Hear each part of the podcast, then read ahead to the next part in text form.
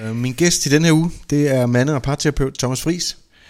Øh, og det er så den tredje hvide, skaldede mand med briller, som det lykkedes mig i løbet af fire øh, episoder at øh, få ind. Det kører for mig. Jeg har interesseret Thomas, fordi det her med mænd interesserer mig. Og jeg føler, at øh, mænd i 2020 er stærkt misrepræsenteret i forhold til, hvad mænd i virkeligheden er. Øh, der er noget, der er ude af balance, og jeg har tænkt mig at grave dybere ned i, hvad det er, og hvordan at vi kommer det til livs. Øh, jeg regner med, at snakken med Thomas bliver en ud af mange. Øh, og jeg har tænkt mig at tage fat i flere mennesker, der har forstand på mænd, på det maskuline, på det overudviklede, underudviklede, på psykologien, på det fysiologiske, på det åndelige aspekt af det at være mand, og hvordan man udvikler det, øh, så vi kan få det bragt tilbage frem centralt i lyset. Øh, den første del af samtalen er Thomas' egen historie. Øh, man er velkommen til at skifte hen over den, men jeg har lavet den blive, fordi jeg mener, at øh, de fleste af os, specielt som mænd, kan have det med at gå rundt og tro, at vi er de eneste i verden, øh, der har det sådan, som vi har det. Og ud af det kører mange af os galt. Øh, på overfladen lever vi almindelige, normale liv, med normale familier, med normale parforhold, med normale, normale, normale det hele. Øh, og lige pludselig, så står man et sted, hvor man har tabt øh, meningen og hele formålet øh, med sin tilværelse. Vi kommer virkelig langt omkring i samtalen, øh, og der er ikke noget af det, vi kommer øh, rigtig i dybden med, men jeg lover at øh, få Thomas ind igen, og så vi kan få ham til at gå mere i dybden med øh, arketyperne, med det han kalder monster i mørket, og hvad der skal til for at finde ind til det mørkeste sted i skoven, hvor der til synligheden ligger en skatkiste. Rigtig god fornøjelse.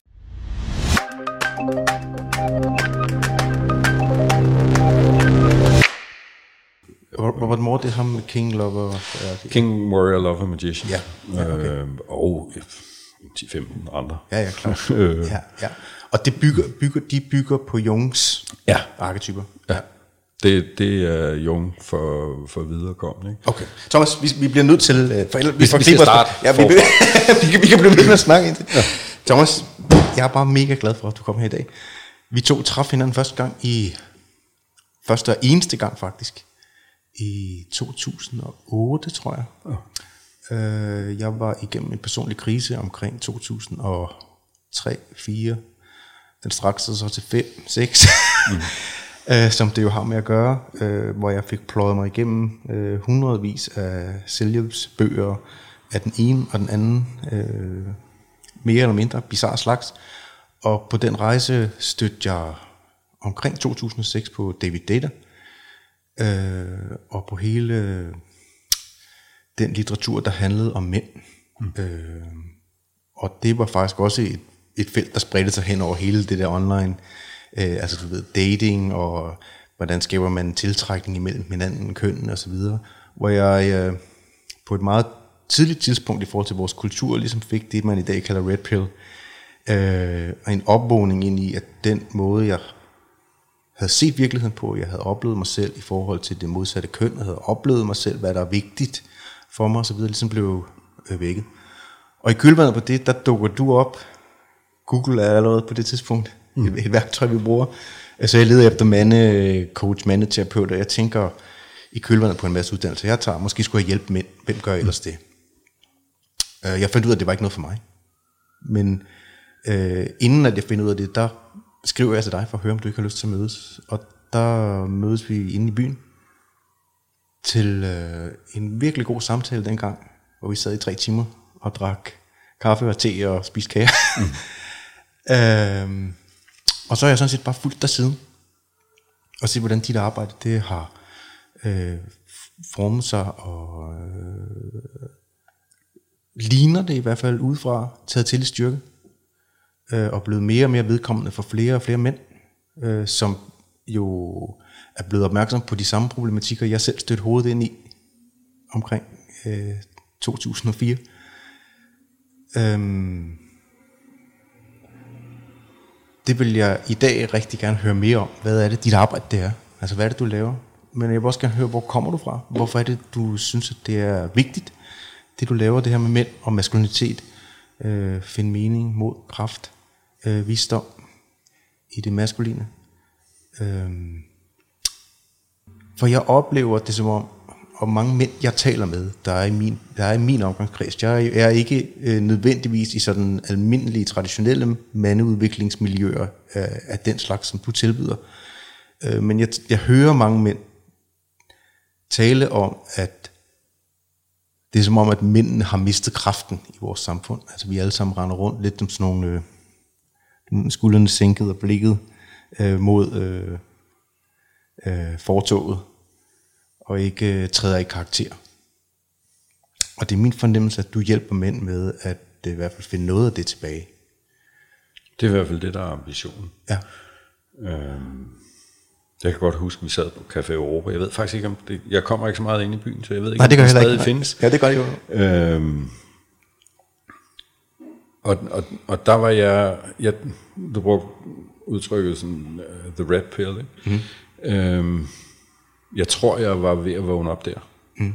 Eller jeg var helt tydelig ved at vågne op der, men, ja. men jeg var ikke klar over, at jeg var ved at vågne op. Nej. Øh, og det ved jeg ikke. Øh, for mig har der ikke været sådan en... Der fattede jeg det. Nej. Sådan et, et øh, skældsættende tidspunkt. Men der har været en proces, som har været, at, at jeg synes, jeg fattet mere og mere. Øhm,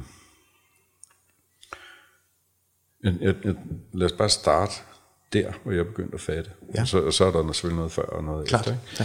Ikke? Øhm, og lad os bare starte. Jeg er en bunddreng øh, ud fra landet. Øh, Græsted, som jo er mest berømt for, at, at der kommer Lars Lykke fra. Ja. Øh, og den sjove historie om Lars Lykke, øh, det er, at Lars og jeg, vi startede første klasse på Græsted skole. Sammen. Sammen. Så jeg har gået i, i skole med Lars i, øh, i ni år. Ja. Øh, og vi var sådan, øh, vi var en af klikkerne. Mm. Øhm, jeg var med til at stifte Venstres Ungdom i Græsted Gilleleje Kommune. Rigtig nok.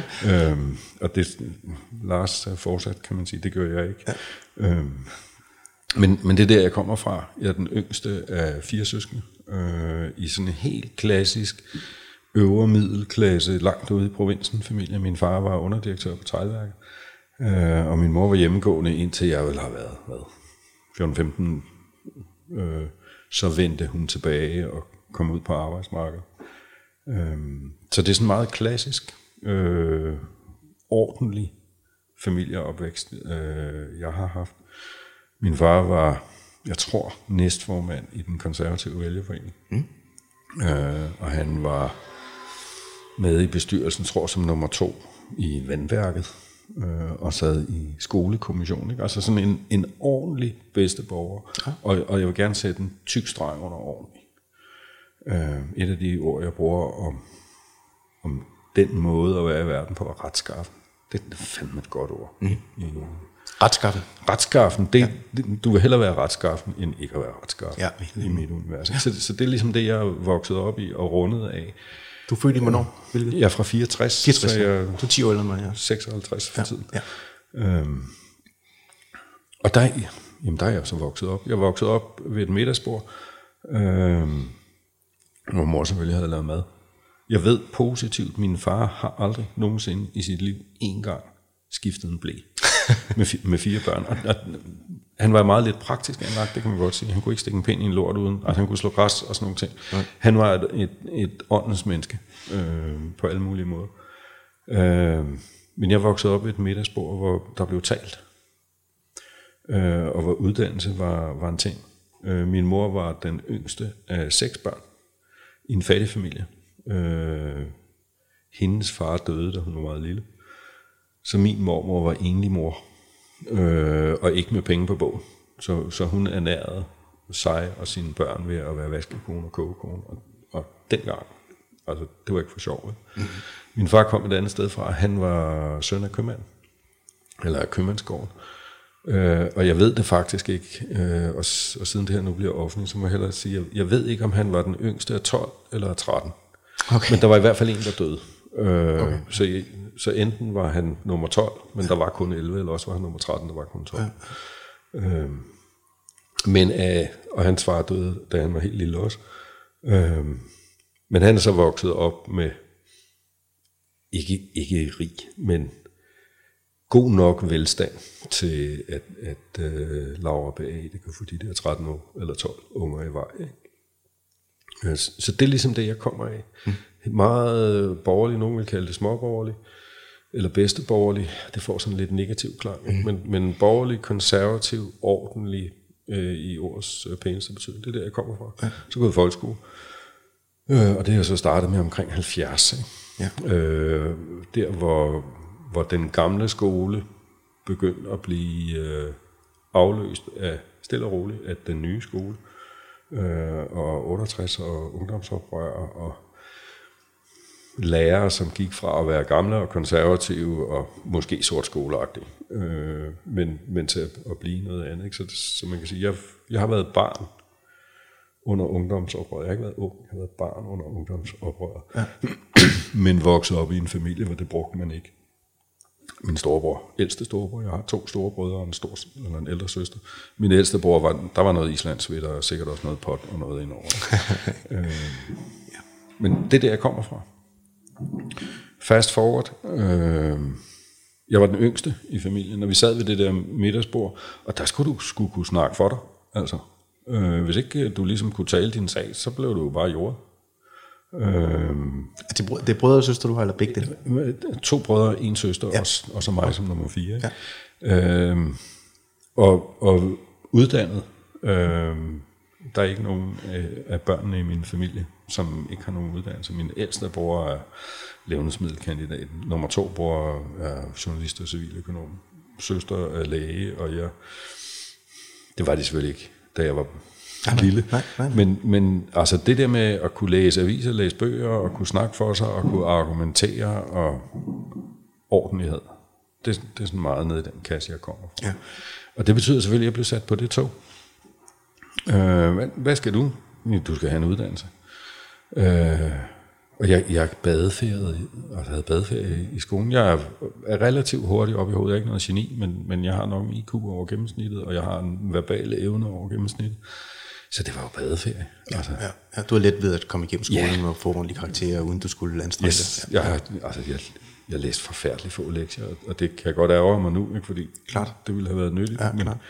Men jeg har padlet mig igennem og fik øh, fedt gennemsnit, øh, og så fortsætter man i gymnasiet. Der skulle man lave en lille smule mere, mm-hmm. øh, men stadigvæk, altså når i engelsk, så sad vi og spillede morsel, så nede bag bøgerne og, og snakkede sammen, og så blev bare, Thomas, vil du læse videre?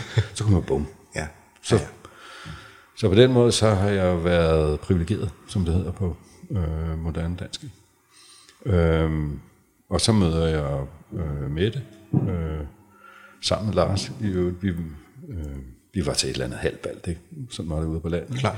Øh, og har sikkert hørt, jeg var lige ved at sige Knacks eller TV2, men det var sgu for stort til, til derude, ikke? Så, så nummeret mindre. Mm. og så efterfesten, når vi har været 19 eller sådan noget, det var lige på bagsiden af gymnasiet. Jamen, så, så havde han hørt, at der var en af hans spiderveninder, hvor, hvor der var nogle af tøserne, der skulle sove, så dem crashede vi. Øh, og vi var tre gutter, og der, og der var de der tre piger. Den ene var en af hans spejderkammerater, og den anden var en af mine spejderkammerater, og, den, og så endte det med sådan noget teenage... Øh, som du tager den ene, og du tager den anden, og så blev den tredje til års. Ikke? Ja. Og så, jeg kommer jo fra det der miljø. Ja. Øh, så der, vi opførte os ordentligt, agtigt. Men øh, jeg ringede dagen efter, eller dagen efter igen, og, og det blev så til 18 års ægteskab og, og tre børn. Og jeg, jeg ville gerne have været fotograf oprindeligt, fordi øh, i virkeligheden byens aller, aller smukkeste pige, øh, dengang hun var havde en meget kort modelkarriere hos Gunnar Larsen i Paris, som var det mest eksklusive, sådan lidt avantgarde, man overhovedet kunne så tænke, hvis man skulle noget med sådan nogle der, så, så skulle man blive fotograf. Det var fandme et godt træk, ikke? øh, men det kunne man ikke blive. Nej. Så jeg blev fotohandler i stedet for, ja. fordi det kunne man godt blive. Ja. Øh, og så, jamen så, jeg fandt jo ud af, at øh, detailhandlen er ikke øh, den fedeste karrierevej, forstået på den måde, det er pisse hårdt arbejde og lønnen er elendig, og til gengæld er arbejdstiden mærkelig. Øhm, og familien synes også, det var passende, jeg fik Altså det var fint. Nu var jeg jo i vej, så jeg er uddannet fotofaghandler med handelsmedhjælpereksamen. Ja. Men, men det var, ville være fint, hvis... Hvis du gør noget mere. Ja. Øh, og når du siger familien, så mener du dine forældre? og miljøet, din- kulturen. Ja, ja, ja, ja. Altså sådan det der lidt underliggende... Øh, talen i tapetet, kalder jeg det nogle gange. Ikke? Ja. Øh, og så endte jeg på Handelshøjskolen sammen med Mette. Vi startede samme dag, og jamen, så blev jeg jo kendt mærke. Øh, det var fint. Øh, og fik mig en øh, helt traditionel karriere i den finansielle sektor. Ikke noget sådan øh, hæsblæsende, men bare sådan en almindelig god øh, mellemlederkarriere, og gjorde det, man skulle. Fik det første barn, og så solgte en lejlighed, og fik et til barn, og sådan. Ja, ja, Den der Ja, ja. øh, små skridt op Stille og roligt op, af, af, af sådan livets stige på en eller anden fasong. Ikke? Mm. Min mor hun var så stolt, at jeg blev fuldmægtig allerede som kan mærke studerende øh, på mit øh, studenterjob. Ikke? Så, var det, så kunne hun ligesom, Ja, nu slapper af. Ja. så blev han til noget alligevel. Fast forward, øh, jeg har jo ikke lært noget om livet. Øh, andet end ved at, og, som vi alle sammen gør, studere. Øh, og mine forældre, de, de døde sammen, så at sige. Altså først døde min far øh, som 89 år, og så døde min mor syv år senere som 89 år. Der var de stadigvæk gift, så at sige. Ja, ja. Øh, så jeg har bare, jeg har ikke lært noget, jeg har bare studeret, hvad, hvad, ja. hvordan ser verden ud, og så har jeg fuldt opskriften. Ja, og når du siger ikke lært noget om livet, så, så mener du, du, der er ikke nogen, der har givet dig nogle specielle forudsætninger for at kunne... Altså, jeg, min far, øh, godt nok var han en åndens menneske, men, han- men han har sgu ikke øh, taget mig med ud og, og sidde på en bænk og sige, nu skal du høre min dreng, hvordan det hele hænger sammen. øhm, så det skulle vi jo selv regne ud. Ja. Og så endte det jo med, at, at det der parforhold med, med tre børn og to biler i carporten og nybygget hus, det, det var ikke nogen fest. Nej. Men jeg vidste ikke, at det ikke var nogen fest. Eller jeg vidste ikke, at man havde ret til en fest, eller det kunne være anderledes. Altså det var bare, når man har været sammen i mange år, så var det nok bare sådan, det var. Øh, Ja. hvis jeg boede helt over havde været rig, havde det sikkert været fantastisk, men, men middelklasse, det så ud på den her måde. Det var sådan en livstidsdom, Ja, ja, ja. Indtil øh, min kone så sagde, nu ville hun skilles. Kom ind for højre, eller vidste du det? Ah, altså, øh, jeg vil sige, hun blev enig først. Okay. øhm, og det udløste sådan en relativt dyb krise. Ikke fordi, at det var fantastisk, altså for det, det, det var ikke sådan en sort chok, vel? Ordet havde været sagt nogle gange. Ja, ja, Øh, vi havde været i parterapi, og, og det var nok der, det bare henad. Men da det gik op for mig, sådan for alvor, ikke? Øh, jeg følte mig så taget i røv. Altså, jeg, jeg var vred på hende i, i et kort stykke tid, men det var ikke hende i virkeligheden, jeg var vred på. Jeg var vred på verden. Ja. Jeg har fucking gjort stort set, hvad der blev sagt. Ja. Jeg, har, jeg har også været en, en lille smule mulig som teenager, men, men meget, meget, meget, meget lidt. Der, øh, øh, men jeg har fandme fuldt manualen. Mm. Jeg, var, jeg havde sat mig ind i toget, og jeg gjorde, som jeg fik besked på. Jeg fik mig en uddannelse, jeg fik mig et job, jeg fik nogle børn, som jeg prøvede at opdrage ordentligt. Øh, med de der værdier, jeg havde hjemmefra. Jeg, altså, jeg var, Du opførte dårligt, var en god mand. jeg var fandme en god mand. Ja. Så vil jeg også have præmien. Ja. Øh, og det fik jeg ikke. Og, og det udløste, altså den der dybe, jeg har altid haft, jeg ved ikke hvorfra, måske fra det der middagsbord, en enorm mm. retfærdighedssans. Mm. Øhm, eller uretfærdighedssans, må det, skal det måske hedde. Ja, ja. Men, men jeg følte mig fandme taget i røv. Ikke af Mette, men af systemet. Ja. Øh, og det udløste en kæmpe krise. Øh, og jeg kan stadigvæk den dag i dag ikke huske, hvordan, udover det var via først parterapeuten, og så en psykolog, og så en psykolog. Og jeg, jeg, altså, det hjalp ikke en skid. Øh, så endte jeg op hos Kalmar, oppe i Karlborg. Mm. Øh, og så tænkte man, når man er teglværks underdirektør, så er man helvede, når man tager hos Kalmar. Jeg, jeg kan simpelthen ikke forklare det. Det, det, det er et sort hul. Øh, Jeg ved ikke, hvordan jeg endte derop, andet end jeg kørte op i min bil. Men han er en interessant fyr på alle mulige måder. Og der skete tale med noget. Ja. Jeg følte mig set, og jeg følte mig mødt, og jeg, jeg forstod, eller begyndte at forstå, hvad fanden, hvad, hvad var det for et godstog, jeg var blevet ramt af? Selvom jeg jo ikke gik på skinnerne, for det må man ikke. Mm. Øhm, der var sådan en aha, det var formodentligvis starten på min red pill, ikke the red pill moment, men min red pill proces. Ja, ja, ja, ja. Øhm, og jeg gik derop, og jeg har et stor respekt for Karl Marr. Øhm, og han er også måske ikke er sindssyg, måske ikke i klinisk forstand, men altså alle vores fordomme om ham passer, og han er en sindssygt dygtig terapeut, Ja. og han har set nogle ting Ja. i, i samfundet før de fleste. Ja. Øh, begge dele er sandt samtidig. ja, Øhm, men det betød også, at han tiltrak relativt mange, som fandme havde det svært. Mm. Altså som, mm. som ikke bare havde mine middelklasse luksusproblemer, øh, men, men som virkelig øh, kom fra hårde steder mm. øh, og havde store problemer. Øh, og i den proces, jeg gik derop i fem år, øh, der gik det ret hurtigt op for mig, at, at for det første, jeg var ikke gået i stykker. Jeg var ikke defekt, var ikke forkert, og der var ikke sådan en, en helt en designfejl, eller sådan et eller andet fundamentalt. Fejlbivning. Øh, men det gik op for mig, at der var sindssygt meget, jeg ikke havde lært. Og der var sindssygt meget af det, jeg havde lært, som jo fandme var forkert. Mm.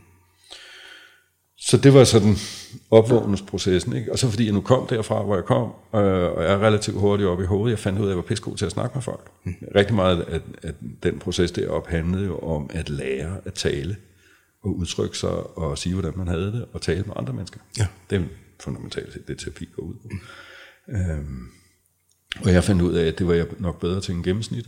Øh, og jeg havde mindre lort med øh, end gennemsnittet. Og så kiggede jeg mig rundt, og så tænkte jeg, hvor fanden går man hen? Altså, jeg havde jo ikke kunne finde nogen steder at gå hen. Nej. Eller alle de steder, jeg havde været henne, havde været doesn't compute. Øhm, og så tænkte jeg, okay, der er en million mennesker, øh, som er mænd, som er et eller andet sted, i, eller kommer det sted, jeg er i livet, hvor fanden går de hen? Øh, og så kan man sige, Karl Mars øh, øh, brand er ikke super tiltrækkende for virkelig mange mennesker. Mm. Øh, så helt almindelige mennesker med helt almindelige job, som har helt almindelige kriser, og som er mænd, hvordan går de hen? Øh, og det jeg kunne ikke få øje på noget. Og så kom jeg jo med den der finanssektor i, i øh, bagagen, så tænkte hmm, ja, det, er altså nogen må gøre det, øh, og måske er det mig, der skal gøre det. Øh, og så begyndte jeg at arbejde med mænd, og så stødte jeg i den proces, fordi Google og Yubi var opfundet på data, og så fordi jeg stødte på data, så kunne man jo søge på det, så Ja, ja. Begyndte jeg at kigge øh, på dig og på Christian Ørsted, tror jeg. Ja, som, ja, ja, ja, Christian god ven. Øhm, og så mødte jeg Eli, mm. øh, som er en af, af David Datas assistenter gennem Ja. mange, mange, mange år, mm. og tog til London. Det er den mest skræmmende, jeg nogensinde har gjort. Jeg skulle på mandeworkshop i London. Jeg har aldrig været i London før. Altså, jeg, vi rejste ikke der, hvor jeg kom fra. Nej, nej. Øh, vi tog til Bornholm på ferie. Øhm, altså, jeg skulle møde en spirituel lærer i London til en mandeworkshop. Det var også et red pill Ja. moment at se, hvad fanden sker der, når man sætter mænd sammen. Så du var hos Eli først? Jeg, jeg var ja. hos Eli i London, og, og det har sikkert været lige før vi mødtes, eller ja, ja, et eller andet. Ja. Han er vild nok. Øhm, men hvad fanden sker der, når man sætter mænd sammen i en ramme, som er, lad os sige, mere spirituelt, mere bevidst, øhm, mindre rå eller crude, jeg ved ikke, hvad for et ord man skal bruge, end op hos Karl Marx. Mm. Øhm, mænd, som tager sig selv alvorligt, og som bøvler med noget, og med meget lidt teknologi, så begynder der at ske fucking mirakler. Og der, på den der workshop, der var det bare sådan et, det her, det vil jeg. Det er det, jeg vil. Øh, og jeg var stadigvæk finanssektor og, og lønseddel og alle de der ting, ikke? fordi det, det andet, jeg havde ikke nogen fantasi til at forestille sig, at det kunne være et arbejde, man kunne leve af det. Nej. Øhm, Men du vidste bare, at der var en kim, der var sået, eller du skulle bare, det Yes. skulle du dybere i. jeg, mænd, jeg kan noget sammen med mænd, og, og det der, han kan, og han kan, og han kan, det vil jeg fandme også kunne. Ja. Altså. Ja. Øhm, formodentligvis ligesom når du giver et barn et musikinstrument, og, og der er et eller andet, der falder i hak, som siger, jeg vil være violinist, ja. ja. eller hvad fanden det nu er. ja, det er sådan, jeg havde det med klaver. Ja. ja. Altså, der, der er sådan den der, det her, mm. det er en del af mig. Mm. Øhm, og så gik det jo relativt hurtigt ned ad bakken med finanssektoren, og, og jeg sprang ud. Øhm, der var ikke noget i vejen med finanssektoren på den måde. Nej, nej, jeg. Altså, jeg havde et fedt job, som var, var meningsfuldt, men det tabte mening. Fordi du fandt noget, der var dybere? Ja, Eller? fordi tingene blev, altså kontrasten, det var den ene ting, Ja. ja. i, i forhold til, hvor meningsfuldt noget andet kunne være. Men også, altså det blev jo mere og mere tal og regneark og management bullshit, og meningen med det, jeg lavede, var i virkeligheden at få aktiekursen i Frankfurt til at skifte 0,0000001 point opad, så havde det en god dag. Øh, Og det, og det blev meningsløst på en eller anden façon. Ja. Så havde jeg en samtale med min chef, øh, som er den chef, jeg har haft mest respekt for, og stadigvæk har øh, nogensinde. Han kiggede mig til sådan en medarbejdersamtale i, i øjnene, og så sagde han, fordi han havde, han havde betalt noget coachuddannelse og noget, mm. øh, alt, ja, ja. så kiggede han på mig og sagde, hvad fanden er du en kylling? Altså, hvad laver du her?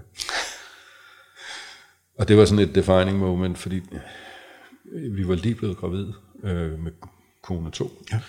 Øh, så tænkte jeg, okay, er det den samtale, vi skal have nu? At øh, du er lige blevet gravid, du har lige købt et kæmpe hus, øh, og nu skal du finde noget andet at lave. Men, men altså det var, han, han kom fra et virkelig smukt sted, så han til, jeg, vi lavede grundlæggende en, en aftale om, at hvis jeg lavede det der lorteprojekt, jeg, var, jeg havde gang i, hvis jeg lavede det færdigt, så kunne bøje nogle ting og, og lidt, og så kunne jeg gå med et år i øh, et års løn i posen. Og så fik jeg en hjerneblødning ugen efter, med sammenstød med IT-afdelingen, og så gik jeg ind til ham og sagde, at jeg, jeg vil gerne ud nu. Altså, lige nu. Og så var jeg væk i løbet af 14 dage, gik ned i banken og lånte 300.000, og startede som selvstændig. Jeg var begyndt at bootlægge og have en terapipraksis ved siden af. Ja, ja, ikke? Men, så, så, du, så du skrev uden øh, et de år? Der 12 uden, måneder, de der 12 måneder, de blev det bare, så...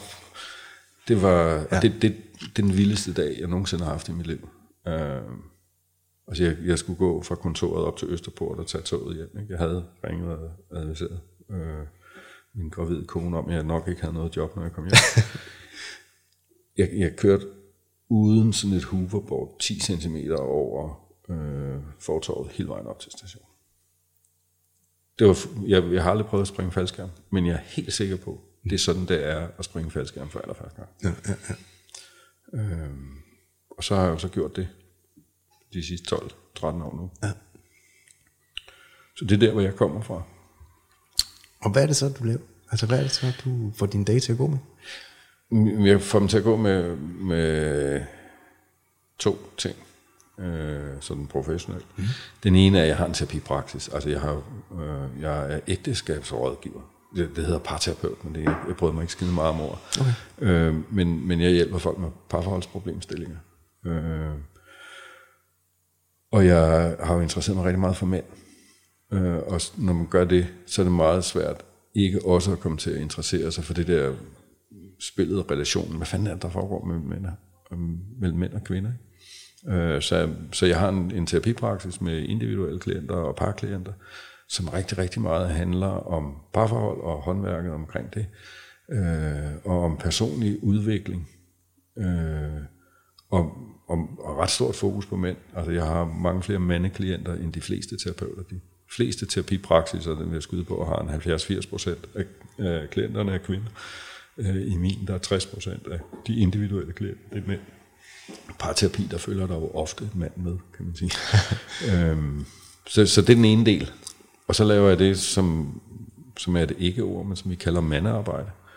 Øh, lidt inspireret af den oprindelige amerikanske mandebevægelse, øh, eller mandearbejdsbevægelse, øh, med Joseph Campbell og David Data ude på siden, og øh, Robert Moore og øh, alle de der gamle, mm. øh, det man kalder den mytopoetiske øh, mandebevægelse, som jo ved siden af 70'erne, der, der er noget galt med de der mænd, øh, og som så begyndte at arbejde med at sætte mænd sammen, og så med et, et øh, mytologisk, poetisk, øh, psykologisk øh, perspektiv begynder at arbejde med, hvad det vil sige at være mand.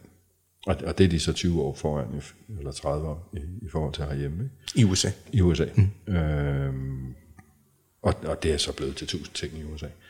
Øhm, men, men det er så det, jeg, jeg laver mandegrupper. Øh, og det er teknisk set er det lidt løgn, fordi jeg laver jo kurser for mænd i selvudvikling. Sådan en, en proces, som starter et sted og slutter et andet sted.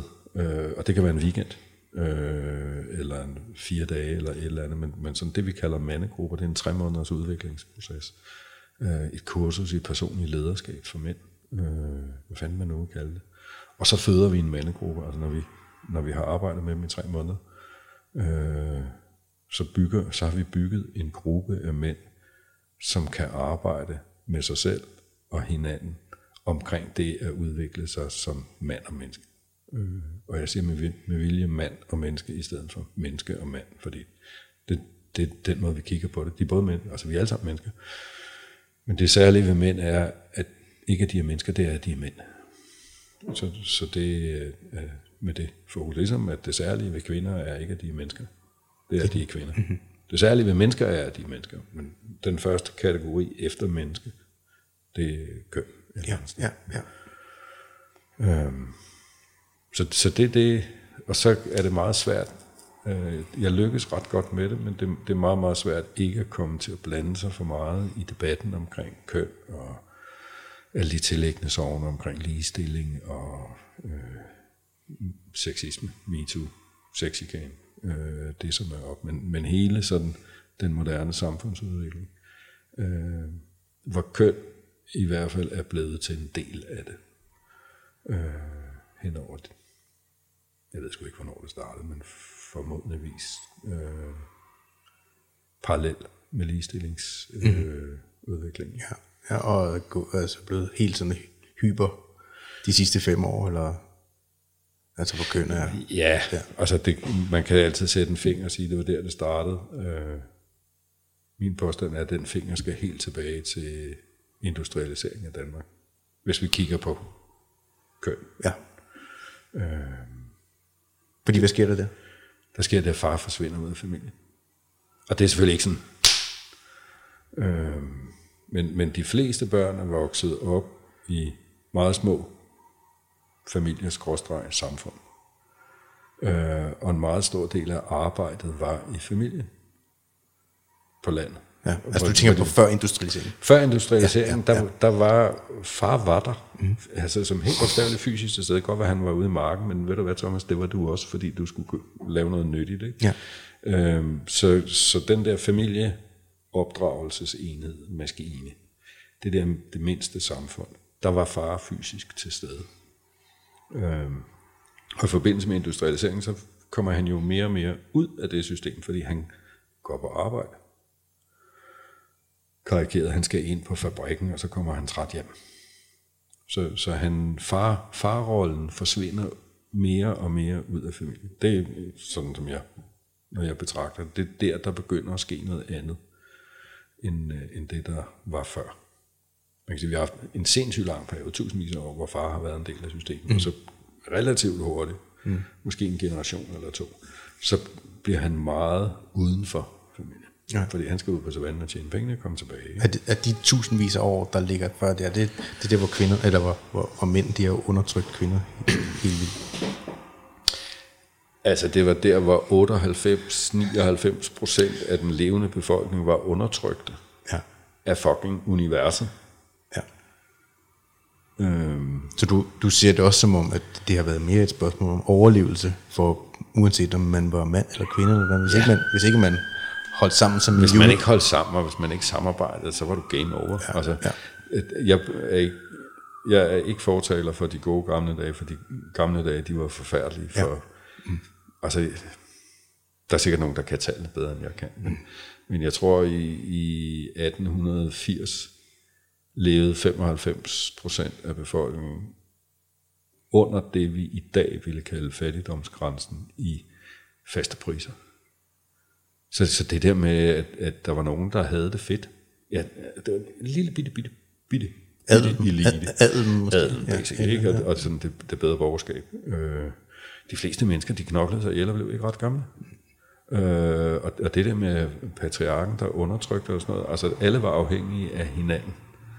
Øh, og selvfølgelig har der været en masse lort, øh, fordi mænd var fysisk stærkere, og på den måde kunne sætte sig igennem. Ikke? Mm. Øh, men der mener jeg mig selv om Karl Marx fantastiske, poetiske, milde udtryk, pik af Gud. Og alle kender det. Ja. alle har hørt Karl Marx brøle, pik af Gud. Ja. Men, men der er ikke ret mange, der har hørt efter på halv, den anden halvdel af citatet, som er, men fissen har magten. Mm. Og, og de kommer begge to. Ikke? Ja. Øh, men, men min oplevelse er, at der, hvor, hvor alt det med køn begynder sådan for alvor at blive til noget andet, end det, det var før, det er, at far forsvinder ud af familien. Ikke? Og så har vi nogle milepæle. Øh, jeg tror, det var 1915, ikke, hvor kvinderne fik stemmeret. Og størstedelen af den mandlige befolkning fik stemmeret. Det, det, det glemmer vi i, i den der historie. Altså langt over halvdelen af voksne mænd havde sgu da ikke stemmeret før 1915. Fordi det var noget, der fandtes op i top. Ja.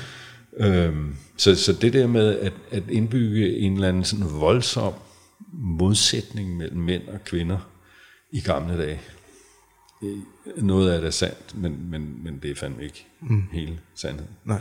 Øhm, jeg tror men, ikke også, at, en del af den, man, man, man kommer til man spinder den historie om, at der har været meget modsætninger, har været ud af, af nødvendighed. Altså, øh, kvæg at mænd fysisk er stærkere, har der været ting, som de naturligt har skulle gøre for at overleve, jo, jo. og kvinder har en naturligt haft andet som... Den gensidige afhængighed, den er, jo, den er jo fuldt helt op i mit liv. Altså, nu sagde min far, var, var ikke håndens mand på, mm. på nogen som helst måde. Han var jo, og han har aldrig skiftet en blæ. Og jeg siger det ikke for at pege fingre af Karl Friis, du burde have skiftet blæ. Han var da sygt afhængig af min mor. Ja. Det var da hende, der havde, i sidste ende havde bukserne på, ja. i virkeligheden. Hun var selvfølgelig også sygt afhængig af ham. Gensidig afhængighed. Det, det skal man huske. Ja. Det er ikke kun kvinder, der har været afhængige af mænd. Nej, nej. Mænd har også været afhængige af kvinder. Ja. Og, og så kan man tage en, en lille øh, øh, sidetråd ud af der. Øh, afhængighed, det har vi et ord for, når det involverer ting som rødvin, eller hash, eller heroin, eller den type ting. Så kalder vi det misbrug. Afhængighed er en forudsætning for misbrug.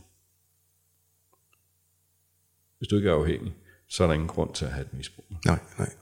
Øh, eller så kan du i hvert fald holde op, når du synes, at det er en bedre idé at lade være. Men, men når du er blevet afhængig, så kan du ikke... Nej, du kan ikke bare stoppe.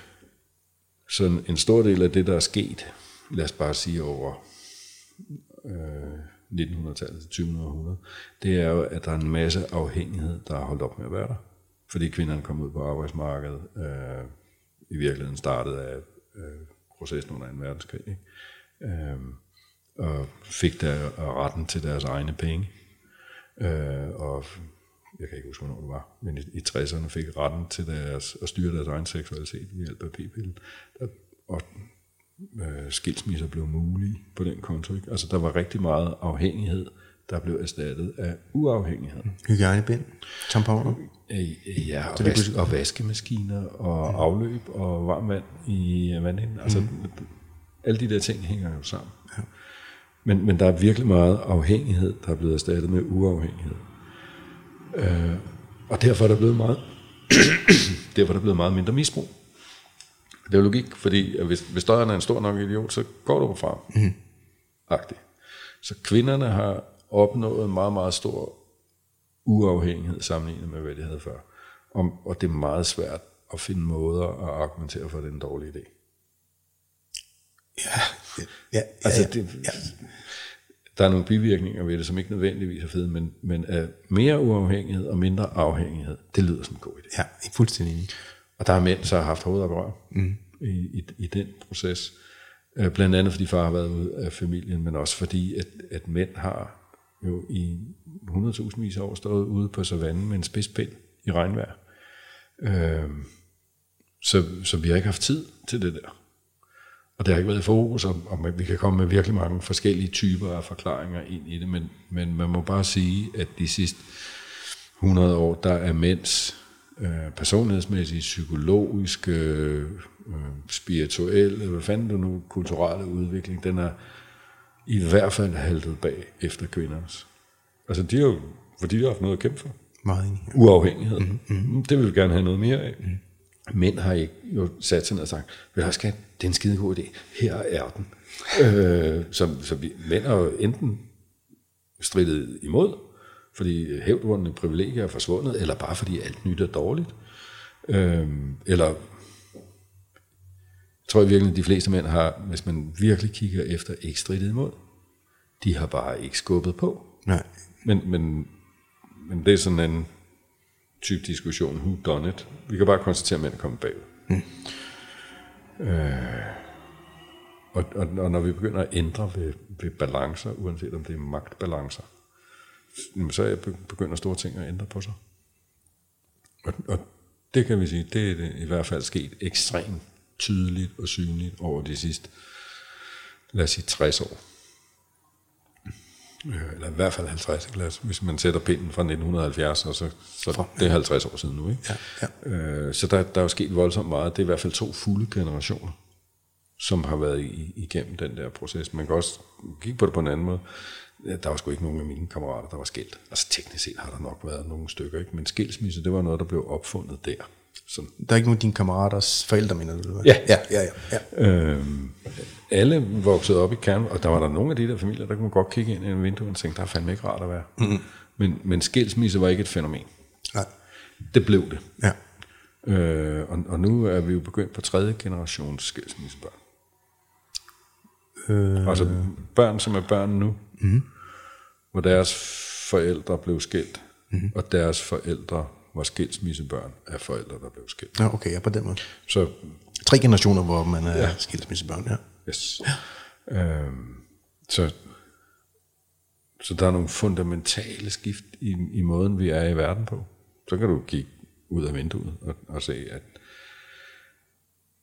noget af det er sandt, og noget af det er bare en gammel træt mand, som altid brokker sig over ungdommen. Ikke? Men, men øh, udviklingstempoet i verden er accelereret på så mange forskellige parametre. Mm. Og, og hvis man måler på, hvor forskelligt er livet for en 20-årig i dag, i 2020, som er født i 2000, sammenlignet med, hvordan var livet for en 20-årig i år 2000, altså en, der var født i 1980.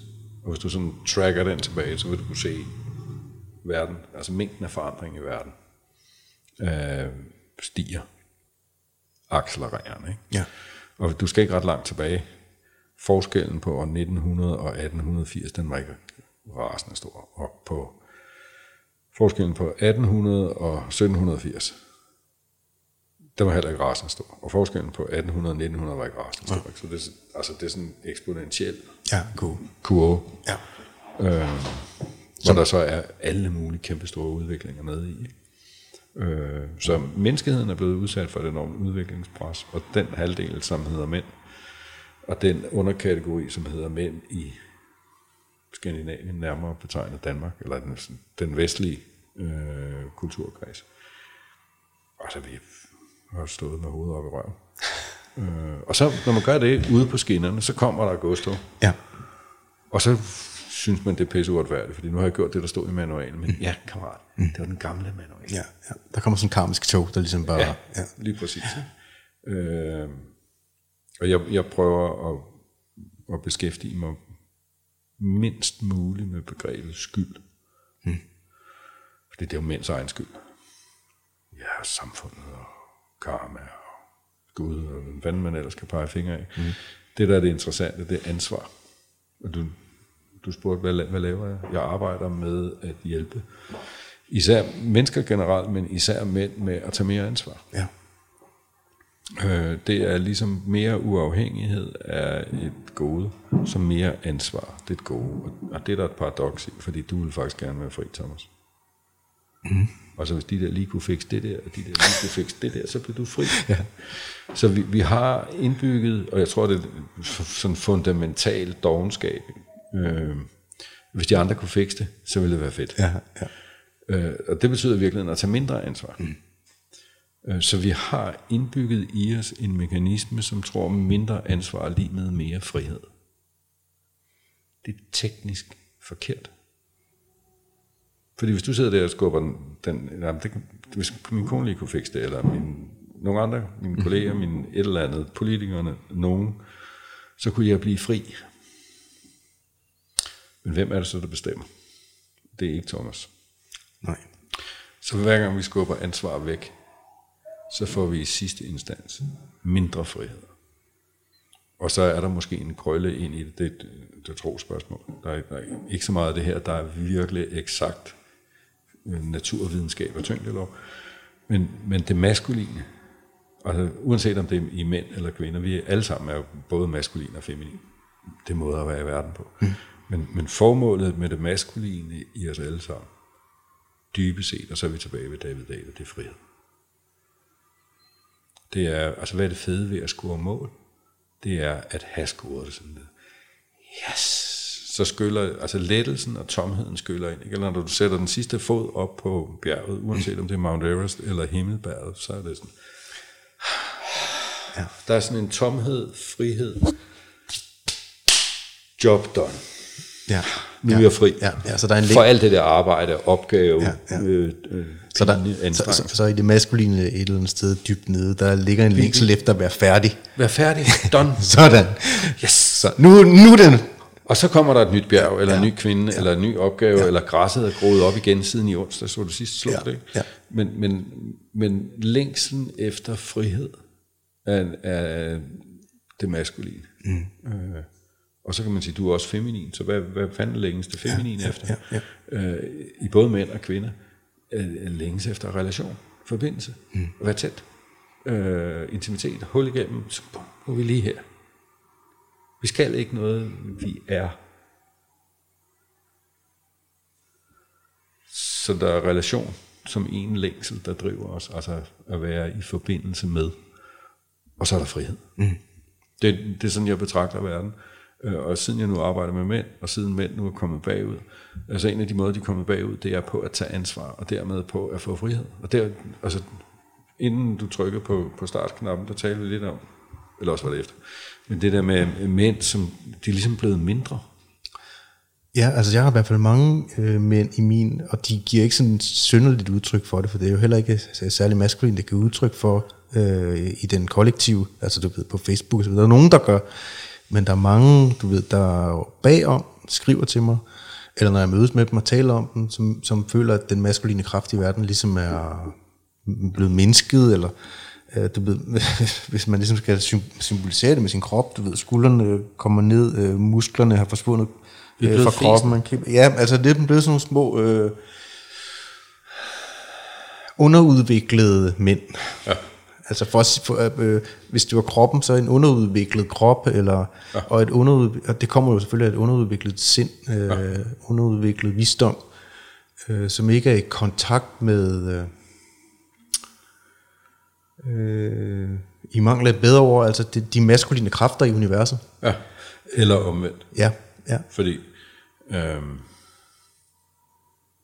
en af de måder, altså det der med at håbe, at de andre fikser det, Ja. og det, og det nogle andre må have et ansvaret, ja. ikke? Nogen må gøre Ja, noget. så, I forhold til, du kan bare se den her podcast, jeg, jeg, øh, den idé fik jeg for to og et halvt år siden, øh, efter jeg havde set øh, øh, ham, den amerikanske Joe Rogan i, der havde jeg vel set ham allerede i to år på det tidspunkt, og tænker, øh, det kunne sgu være interessant. Jeg har, jeg har virkelig mange interessante mennesker tæt på mig, som jeg har lyst til at tale med, som jeg har lyst til at give andre mennesker indblik i deres tanker, deres verden, deres øh, så videre. Men, men det føles farligt, fordi mange af de tanker og mennesker, som jeg har lyst til at tale med, måske ikke nødvendigvis repræsenterer den øh, mainstream pæne øh, mening øh, omkring tingenes tilstand. Øh, så jeg gik bare og ventede på, at der var en anden, der tog den. Ja, nogen må gøre noget. Ja, nogen må gøre noget bare. Ja. Det skal ikke være mig. Det der corona, ja. nogen må gøre noget. Ja. Eller, Ja, så jeg blev ved med at udskyde det, så bare, det, det er for dyrt, øh, det er også for besværligt, øh, jeg har ikke tid, øh, øh, kan jeg finde ud af at lave videoen, hvad, med- altså du ved, så er der bare en endeløs liste, Ja. man finder på. at, at, at det er fordi, vi er bange for at steppe op. Mm. Fordi vi er bange for at blive synlige. Ja, ja. Og, og hvis du siger, nu laver jeg fandme en podcast, Ja. øh, så vil nogen jo bagefter kunne sige, at Thomas, den der podcast, den kommer vist aldrig rigtig op at flyve, vel? Ja, det er nu lort. Altså lige så snart du sætter et mål, eller noget, du står på mål for, så kan du måles. Mm. Og så er risikoen jo for, at du fejler, ja, og det er ikke rart. Nej. Øh, så så vi, vi er bange for at stille os derud, hvor vi kan blive bedømt. Ja. Øhm, men men der, var, der var lige en krølle. Mm. Vi er ikke i kontakt med det maskuline i universet. Mm. Og så sagde jeg også, at det omvendt. Ja, ja. Øh, og der, der er sådan to fundamentale forskellige måder at betragte verden på, eller menneskeheden, eller samfund, eller alting, som involverer mennesker. Er du en del af menneskeheden? Spørger du? Ja, ja. det vil jeg umiddelbart Det vil mene, umiddelbart. Ja. ja. Der, der er 7 milliarder, mange der nu er. Mm. Så du, du har en eller anden aktie i, mm. i det. Men, men er menneskeheden en- også en del af dig? Og så, så bliver man sådan lidt fjern i blik. Ikke? Men, men der er to måder at, at kigge på. Prøv at tage lidt tættere på, for min sikkerheds skyld. Du kan bare, du kan bare trække ned. Der, der er to måder at, at kigge på, mm. Sammenhængen mellem dig og samfundet. Mm. At, er du især skabt af samfundet? At, er du et lille hjul i det store maskineri? Så kigger du fra systemet, eller kulturen, eller ud på Thomas, som er sådan derude i fjerde kartoffelrække. Øhm, den anden måde at kigge på det på, det er, at samfundet, kulturen, whatever, er summen af individerne. Så står du nede hos Thomas, og så kigger du på, at du er en del af det der store system. Ikke? Mm-hmm. Øhm, og hvad fanden har det med det andet spørgsmål at gøre? Hvis der er for lidt maskulinitet i verden, så er det muligvis, fordi der er for mange mænd, som går for lidt maskulin igennem verden. Øhm, og, og hvad fanden vil jeg sige med det? Den, altså, begge dele er sandt samtidig. Mm. Øh, inde i mit system, der er det mere sandt, at det store system er summen af komponenterne. Ja, det er jeg enig med dig i. Og, og så kan man sige, hvad fanden, det er bare sådan noget teori, mm. filosofi. Men, men det betyder, hvor, hvor ændrer du noget fundamentalt? Øh, og det er selvfølgelig en, en, også en, kan du sige, en, en, øh, et terapeutisk paradigme. Hvis du ændrer noget, Thomas, så starter det med dig selv. Gandhi sagde, be the mm. change. Mm. Øh, og, og det er der en helt fundamental sandhed i for mig. Øh, den anden sandhed er også sand, den er bare ikke lige så sand, eller den er mindre. Øh, så hvis du vil ændre verden, så skal du skulle øh, sætte i gang. Øh, I stedet for at kigge og vente på, at der er nogen, der laver den der podcast. Ja, ja. Hvad nu, hvis der var nogen, der lavede en podcast, Thomas? Mm. Og det var en lorte podcast, som fik succes. Ja, det vil være endnu Så var det space optaget, så kommer du farne bagefter og siger, det der, det kan jeg lave meget bedre. Ja, ja. Men, men det tog er kørt. Mm. Eller den plads er nu taget. Mm. Og så er vi henne i den der snak om frihed og ansvar igen. Øh, frihed kommer ikke af mindre ansvar. Frihed kommer altså af at tage mere ansvar.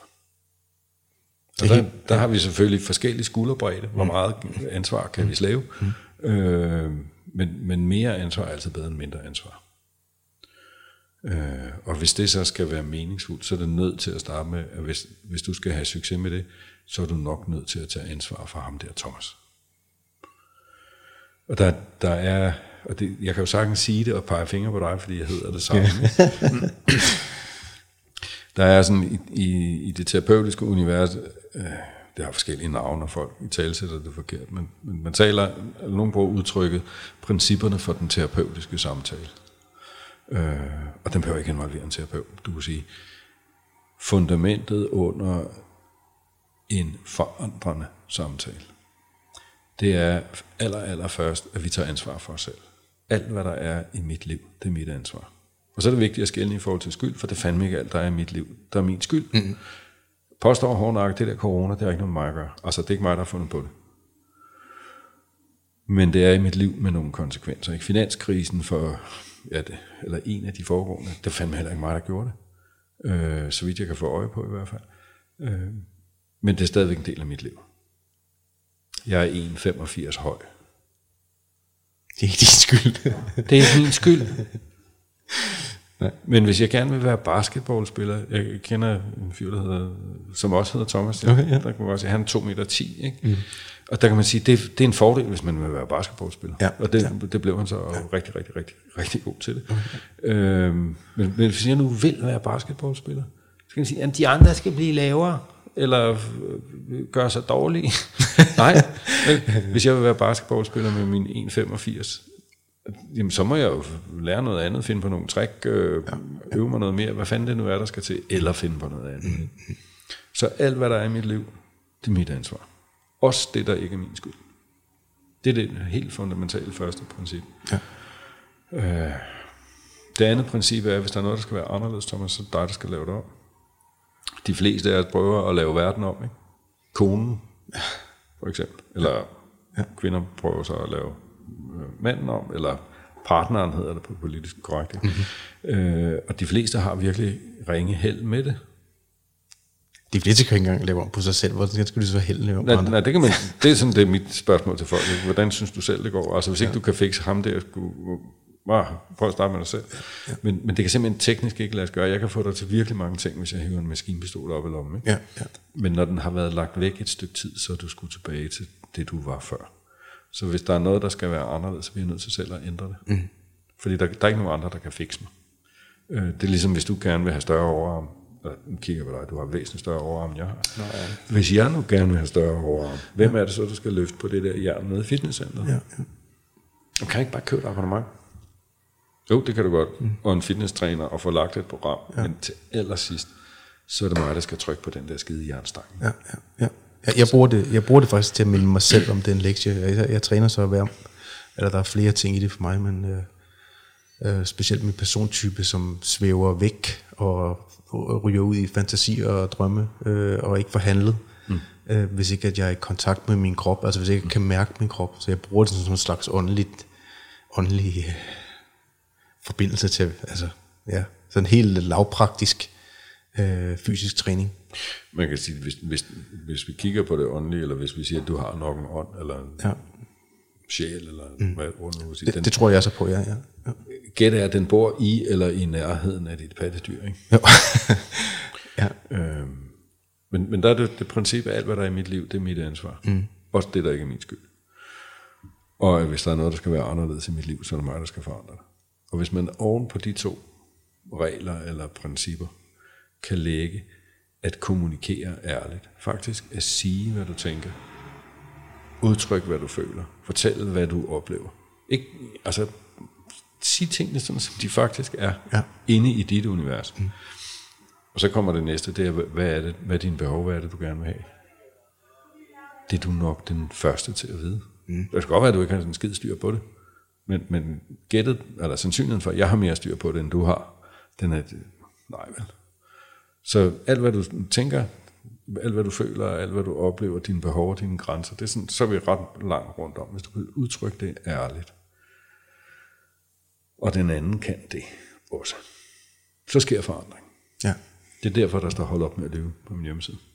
Øh, fundamentalt. Hold op med at leve? Ja. Ja, fedt. Jeg tror ovenkøbet, der står nu, og det udråb. Okay. øh, det er fordi, det er det, der virker. Og det er pisse irriterende.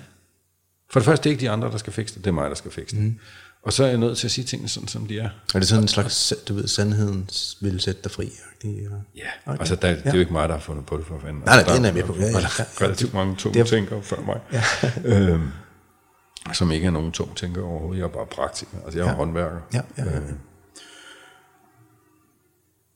og, og når vi begynder at gøre det, så begynder ting at ske. Øh, fordi, og det forudsætning er selvfølgelig, at jeg så også er villig til at lytte til dig. Ja, ja. Øh, og så er der noget, jeg ikke forstår af det, du siger. Jeg, jeg synes, det du tænker, det er noget andet end det, jeg tænker, og så kan jeg enten vælge at prøve at sige, nu skal du bare høre, det, det er du helt misforstået. Øh, nu skal du høre, hvordan virkeligheden hænger sammen. Mm. Og så kan jeg prøve at give dig min virkelighed, og det jeg kan bare konstatere, at det er meget svært at få sin egen virkelighed proppet ind i andre mennesker. Men jeg kunne undersøge din virkelighed. Mm. Og sige, okay, hvis, hvis nu du tænker sådan om verden, eller om kvinder, eller øh, Trump, eller hvad fanden det nu er, det kan være, der er noget, du har fattet, som jeg ikke har fattet. Mm. Altså, jeg har trods alt ikke fattet alting. Næsten tæt på. tæt på. det er en af øh, aktionerne fra min barndom hvor min mors blide stemme, Thomas, er du sikker på, at de andre er idioter? Og, og det var jo blevet, jeg var jo tvunget til at sige nej. Ja. Men, men det var jeg, og så synes jeg jo, jeg havde ret, og det synes jeg Stadig. at jeg har. Øh. Min mor sagde... Men jeg, problemet er, at jeg bliver ikke klogere af det. Ja, min mor sagde, du er så klog, du kan undvære hovedet. Den har jeg fandme også hørt. øh, og, og jeg jo ikke sige, at det er sandt, vil du låne? Øhm. Og det er det, vi prøver at få, vi skal lige tilbage til det der mandarbejde. Det er virkelig det, vi prøver at fodre ind i mænd. Vi har været dogne, mm. og vi har været travlt optaget. Mm. Og der er rigtig meget, de voksne ikke har lært os. Ja. Øh, som vi så er nødt til at finde ud af selv. Øh, og i stedet for at så pege ud på verden, og sige, det er for dårligt, og de skulle, og I må holde op med, og så prøver vi at arbejde med mænd ud fra den der devise, så vi tilbage ved, hvis du vil forandre verden. Hvis du synes, at verden er fucked up, så gør noget ved det. Mm. Start med dig selv. Start med at tage mere ansvar. Bliv bedre til at mærke, hvad fanden, foregår. hvad fanden er det faktisk, jeg tænker. Hvad er det, jeg føler? Hvad er det, jeg oplever? Hvad er mine behov i virkeligheden? Øh, og hvor går mine grænser? Og, og der er mænd øh, bagud. Ja. Øh, og det er ikke fordi mænd er dårlige mennesker. Det er der 10.000 kulturelle og logistiske og alle mulige politiske og alle mulige andre forklaringer på. Ikke? Øh, og alt det, jeg siger, vil du formodentligvis kunne sige, jamen det gælder også for kvinder. Ja. Mm. Men, Nu snakker vi lige om mænd. Nu snakker vi om mænd. Ja. Øhm, og jeg tror, det gælder mere for mænd, end det gælder for kvinder. Så er der kvinder, der har masser af bøvl. Det er der så nogle andre, der må løse. Ja. Og så vil nogen så sige, ha, der sagde du, det er de andre, der skal gøre det. Så, jamen det er fordi, jeg, Jamen, jeg, jeg jeg, kan det. ikke gøre det selv, Nej, nej. fordi jeg er ikke en kvinde. Nej. Man kan godt, man kan godt øh, det vil være let at øh, i hvert fald sige, at øh, den, altså, at den samme skævvridning, der er sket med mænd henover det, som vi skal sige, de sidste 50 år, eller øh, at du ved, at der er noget kraft, der ligesom bliver trukket ud af, øh, at der er sket en, en, en vekselvirkning på samme måde for kvinder, som også har bragt, øh, eller i hvert fald det feminine en lille smule ud af synk, eller altså, Øh, helt vildt meget, ja. hvis du spørger mig. Øhm, rigtig meget af det, der tydeligt og synligt har været i vejen med verden, og som gør ondt på rigtige mennesker. Mm. Øh, der har vi kunne pege på noget ved mænd, skråstreg det maskuline. Vi- er sådan ikke så gode til at skelne mellem, hvad, hvad er mand, det er dit biologiske køn, end of story, mm. hvad er maskulint. Øh, men, men vold for eksempel. Mm. Mindre vold vil nok være bedre end mere vold. Ja, og hvem er det så, der udøver vold? Jamen det er i ekstrem overrepræsenteret grad mænd. Mm. Så det skal de holde op med. Mm. Så og, vi vil gerne skrue ned for de dårlige sider af det maskuline. Mm. Øh, og, og det lyder som en skide god plan. Mm. Øh, problemet er, at vi har, vi har ikke fået skældnet, vi har ikke fået kigget på, at der er to måder at være dårlig maskulin på.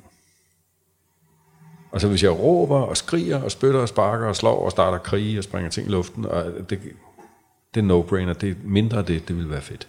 ja, det kan godt være sjovt at springe ting i luften, Ja. men så bare det ikke går ud over nogen. Det skal, ja, altså, der er også nogle skorsten, der skal væltes, så det også skal være praktisk. ja.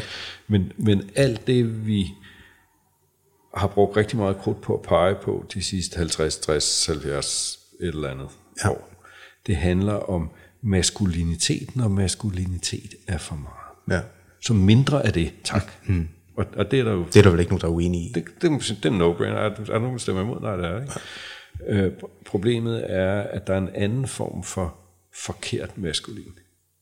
Det er for lidt maskulin. Men det larmer jo ikke.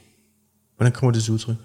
Øhm, altså hvis det er dig, der bestemmer det hele, nu skal du kraftedeme høre efter Kelly. Det kan jeg sige. Ah, Nej. Thomas, det er f- nu for meget. Nu må du lige sætte dig ned og lytte noget også. Ikke? Mm. Så er der den anden side af det, som, eller den modsætning til det, det er, ja, det ved jeg ikke, hvad jeg synes, du skal. Eller det er fint, det er okay. Mm. Altså at, at have for meget karakter, for skarp karakter, for brutal karakter, hvad fanden det nu er, det er indlysende. Mm. Men at være karakterløs og være flad, hvor fanden er det et problem? Jamen, så sker der for lidt ude i verden. Mm. Og, og, så i talesætningen af det, der har været i vejen med verden, er meget blevet, og det, der er meget sandhed i det. Det er mænd, og det maskuline, der er forkert. Ja. Der var det for meget, og for, Ja. den, det som man i, i mit sprogunivers kalder den aktive skygge. Ikke? Ja. Øh, der, hvor du over er for meget. Ja. Øh, men at der også er noget for lidt, der er i vejen. Det betyder ting, der ikke bliver skabt. Meninger, der ikke bliver udtrykt. Her, herunder børn, fordi... Herunder børn, der ikke bliver Ja. opdraget. Ja. Og opdraget, det er jeg som jeg også har lidt på. Øhm. Så det har vi ikke fået øje på. Alt for meget af det der dårlige maskulin, det skal væk. Det, det har ligesom været diskursen. Mm. Og så, så er der to ting. Der, der er den passive side, mm. det vi kalder den passive skygge, der hvor du for lidt. Hvor du tager for lidt beslutninger, hvor du har for lidt energi, hvor du sætter for lidt grænser, hvor du er for lidt smart. Du skal ikke være manipulerende, Thomas. Nej, det kunne være rigtig praktisk, hvis du bare var klog. Og når du bliver lidt for smart, smart det er godt. Lidt for smart, eller meget for smart, det er ikke godt, vel? Det er for meget. Ja. Men for lidt smart, hvad er det? Det hedder dum mm. eller naiv. Mm. Det fandt mig heller ikke praktisk. Ja, nej, jeg er ikke særlig tiltrækkende. Øhm, Så, så vi har fokus på for meget siden af maskulin, men vi har glemt, at der er en anden fejl, som hedder for lidt maskulin. Mm. Sund maskulin, det er tilpas. Så det er den ene fejl, der har, har været i den måde, vi har betragtet verden på. Og så fordi vi har kunne pege på den der meget synlige For meget for megthed, Ja. så har vi jo holdt op med at tale om det feminine. Og sjovt nok, så kan der på den feminine side jo også både være, der er en, det sunde feminin, men der er også for meget, og der er for lidt. På samme, fuldstændig samme måde, bare med Fuldstændig andre. på samme måde. Men, men ofte larmer det ikke så meget. Har du ord på det? Altså, har du nogle ord, du vil sætte det? Eller tør du? Hvis, hvis du uh, sidder sæt, så googler lige, så hammer du toksisk maskulinitet, eller toxic masculinity ind på Google. Mm. Og så får du et eller andet helt vildt stort antal hits. Mm. Prøv at hamre toksisk femininitet, eller toxic femininity ind. Mm. Ingenting. Eller meget, meget, meget, meget lidt. ja, relativt, ja. Hvornår, hvornår det maskulin forkert? Det er nemt. Mm. Det er, når det slår og sparker og spytter og råber og diktatorisk og manipulerende og misbrugende. Alle de der ting. Mm. Mm. Det er no-brainer. Ja, det er forkert. Mm. Hvornår er det feminin forkert?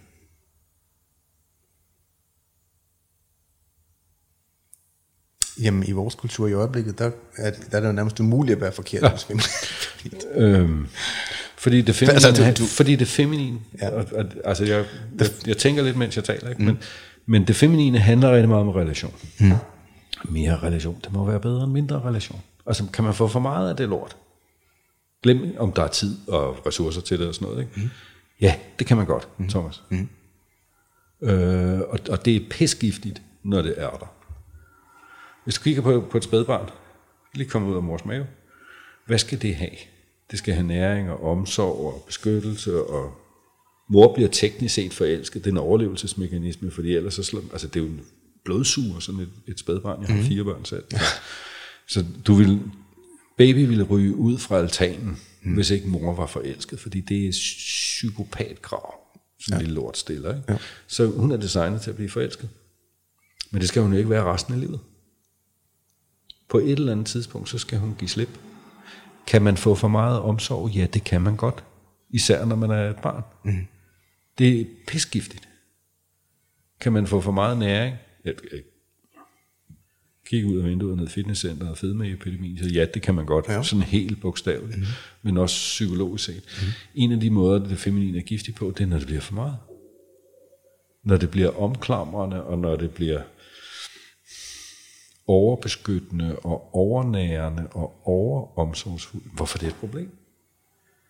Det er det, fordi verden er et stort sted og et farligt sted.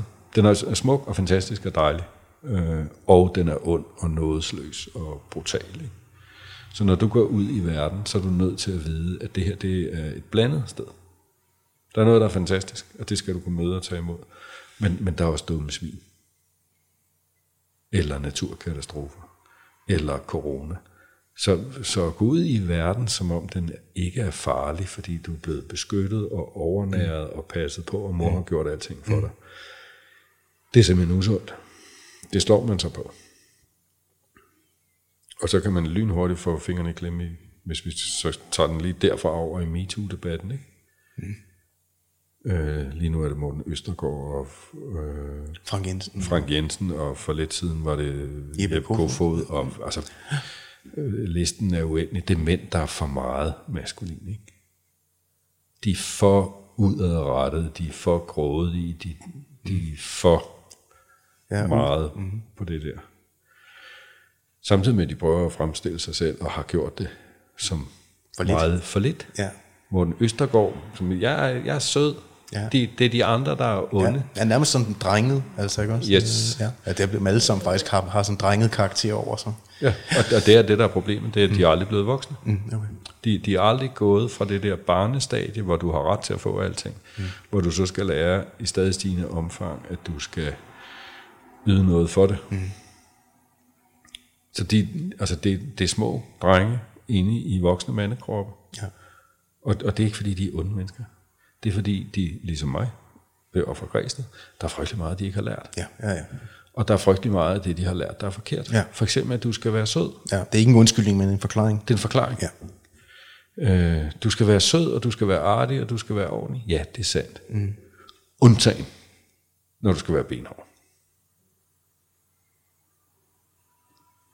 Ja. Øh. Og hvis du så går rundt og pakker dig ind i artig, og ufarlig, og uskyldig, og ordentlig, og det er de andre, der er onde. Når, når så det andet kommer indefra, så bliver det grimt. Så når vi, vi, vi overbeskytter en masse, det vil sige, at der er en masse mennesker, der møder verden, uden at være klar til at forsvare sig selv. Det er en af de ting, jeg har prøvet at lære mine børn med varierende held. øh, jeg har Laura på 12, og hun får, vi taler tit ved aftensbordet om, du skal kunne sige nej, og du skal kunne sige stop. Hun er faktisk ret god til det. Ja. Men på et eller andet tidspunkt, så er det ikke nok. Så skal du sigte efter næsen. Mm. Fordi det teknisk set ikke er ret farligt. Det er til gengæld super effektivt. Du skal huske, når du knytter hånden, så skal tommelfingeren den skal derned. Ja. Fordi hvis du putter den derind, så brækker den, og det er rigtigt. Det, hvis der skal ske noget slemt, er det, at idiotens næse ja. skal brække. Ja. Fordi du er nødt til at kunne slå fra dig.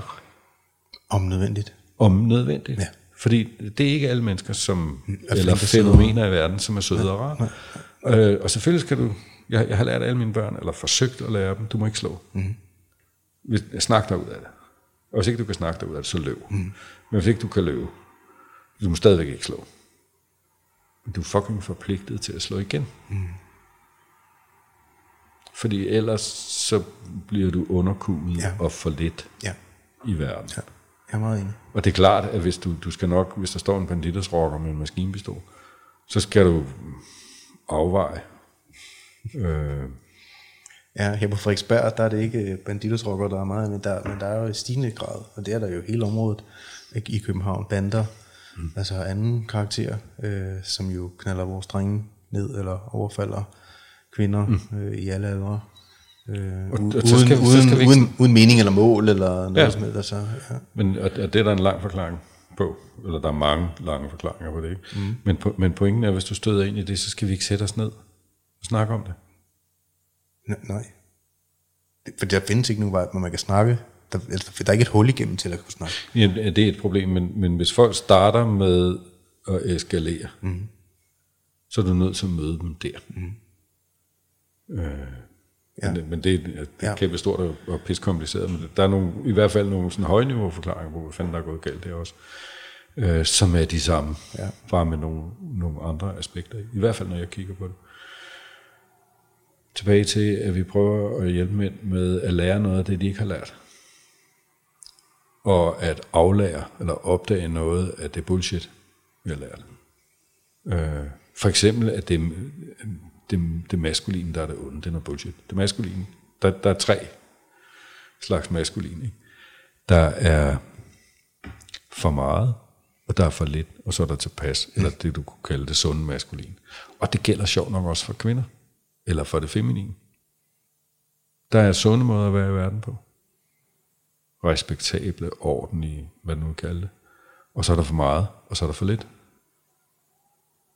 Og hvis ikke, hvis ikke du ser det, altså hvis du tror på den historie, du er fodret med, ja, ja så kan du ikke navigere verden sådan, som den i virkeligheden er. Så kan man sige, at det Thomas, han er bare sådan en eller anden øh, patriarkalsk fundamentalist. Det eller det, og det, ja, det er sikkert. Øh, jeg har prøvet at få patriarkatet.dk, men, men ham, der har det, vil ikke afhænge. Han vil ikke det, øhm, jeg vil så gerne have både mailadressen og websiden og telefonnummer til patriarkatet. Ja. Øhm, hvis, hvis, hvis du synes, dit liv virker,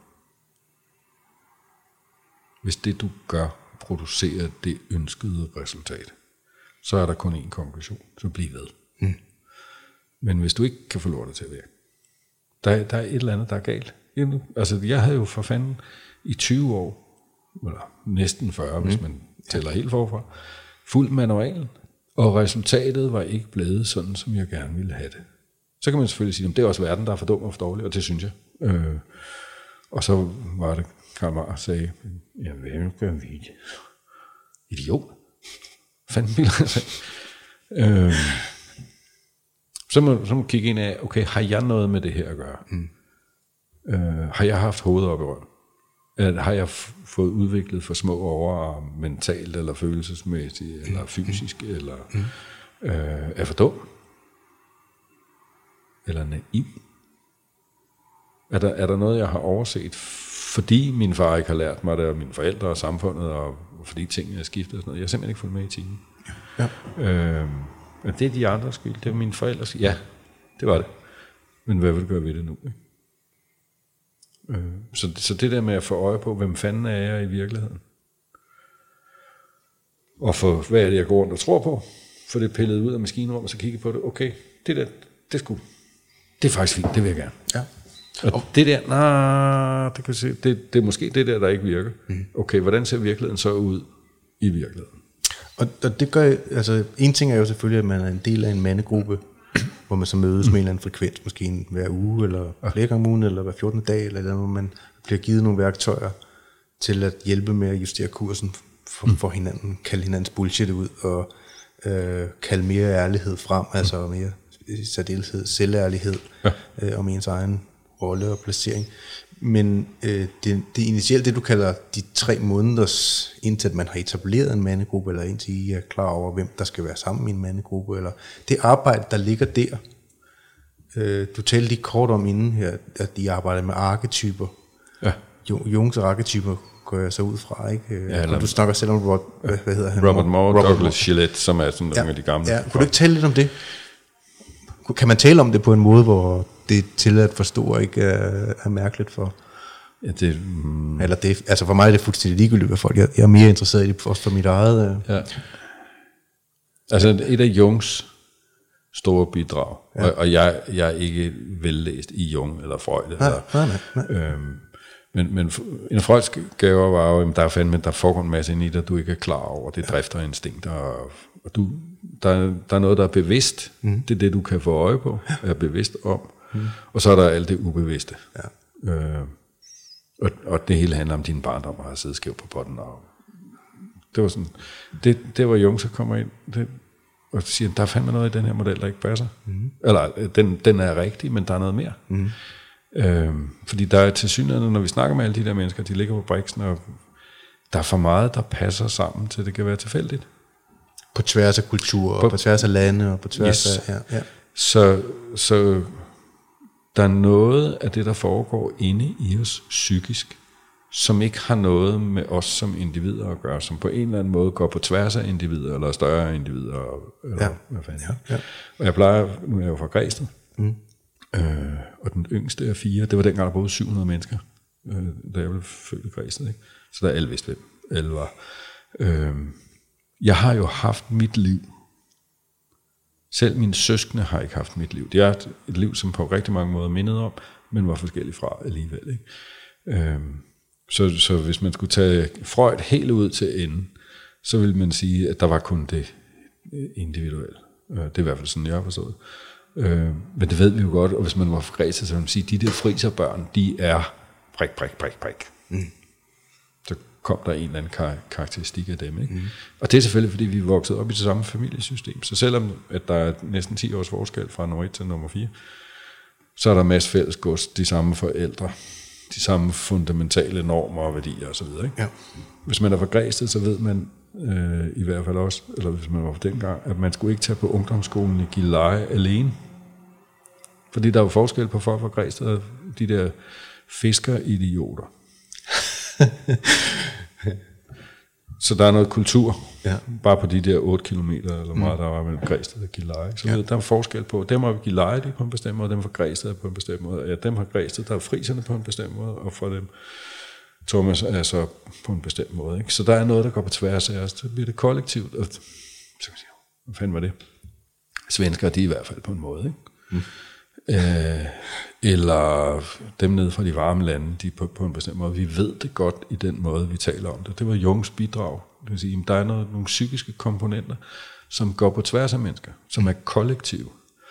Og vi, når vi siger det på den måde, mænd er, kvinder er, svensker er, dem fra Gilleleje er, fanden, så er vi bevidste om en eller anden form for noget, der er der. Ikke? Men det er også det, der vi er ubevidste om.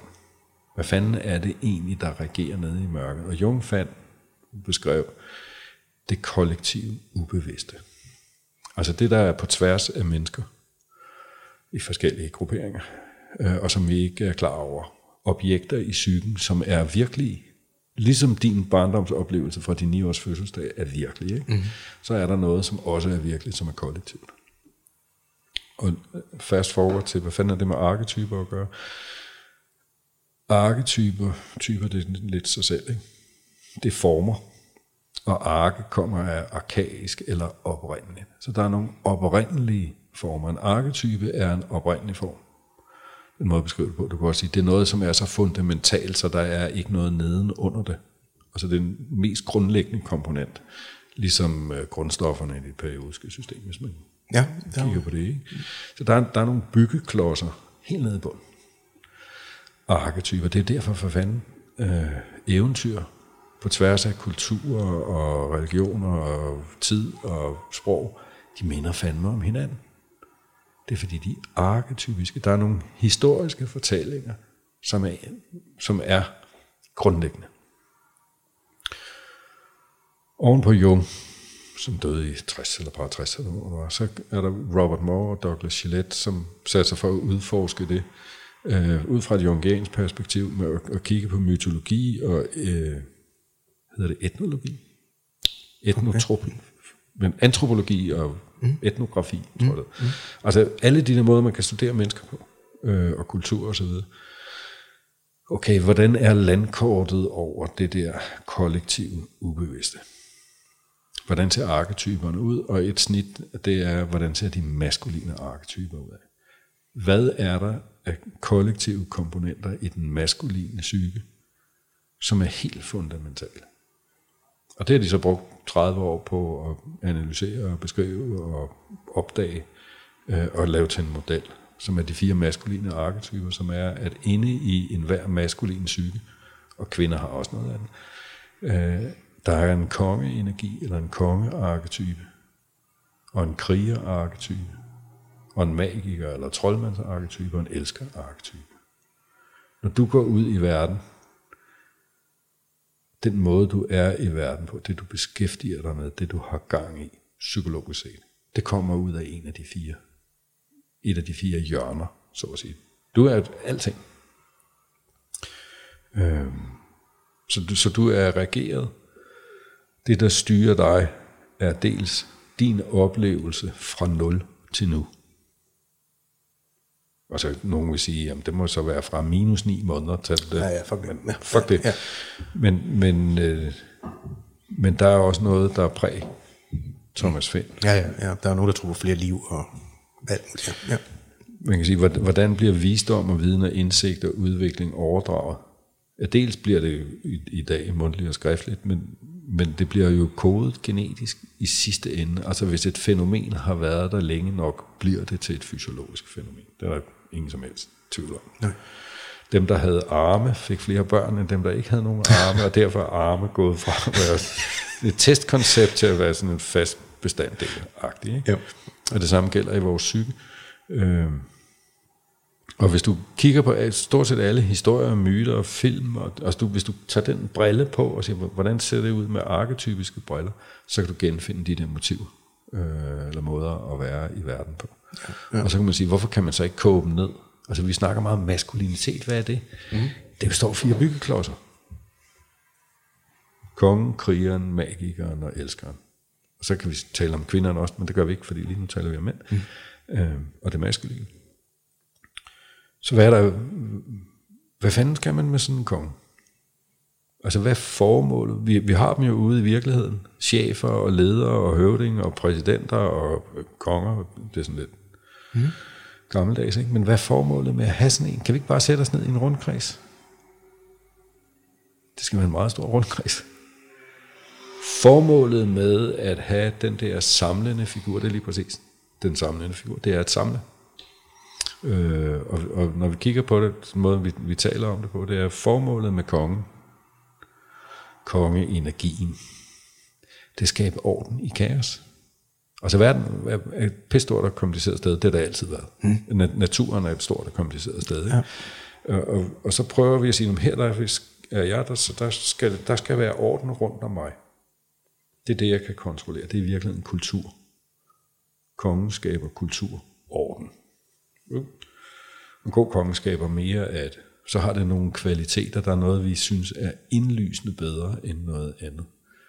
Mere velstand er typisk bedre end mindre velstand. Mere fred er typisk bedre end mere krig.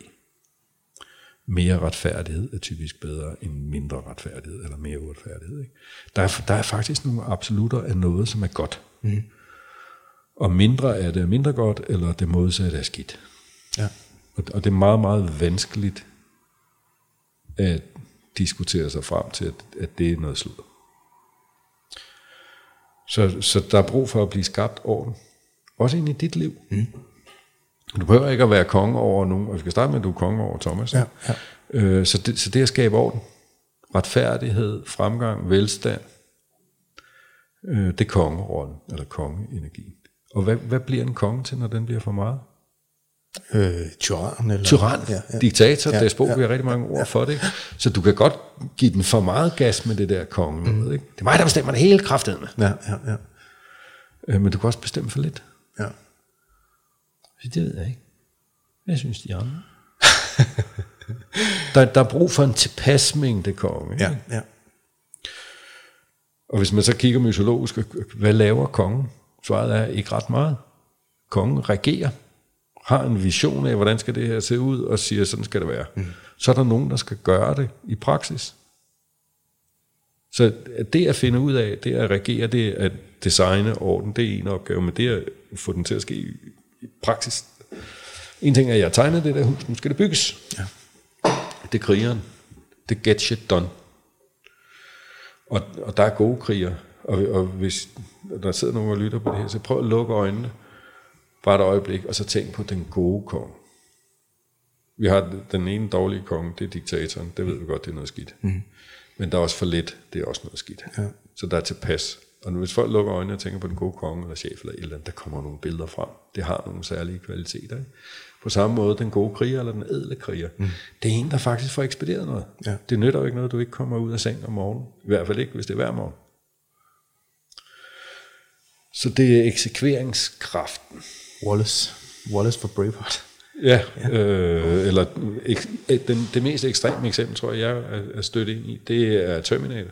Terminator, ja. ja, ja er ren ekspeditionsmaskine, ja. ikke? Øhm, og eksekveren, den, krigeren er den, der står på kanten mellem orden og kaos. Det er skilvagten. Man siger, at, at det der lort, det skal blive derude, fordi herinde, der har vi nogle bestemte regler. Ja. Det er sådan set ikke krigeren, der laver reglerne. Det var kongen lavet, ikke? Ja.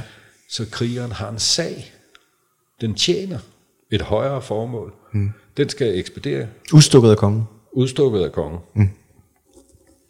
I sidste ende Gud. Ikke? Ja, ja, ja. ja. Krigen skal ekspedere og stå og, og skælne skæg fra snot øh, på grænsen og sige, det der, det skal altså passe på, håndhæve, opretholde orden og så videre. Ikke?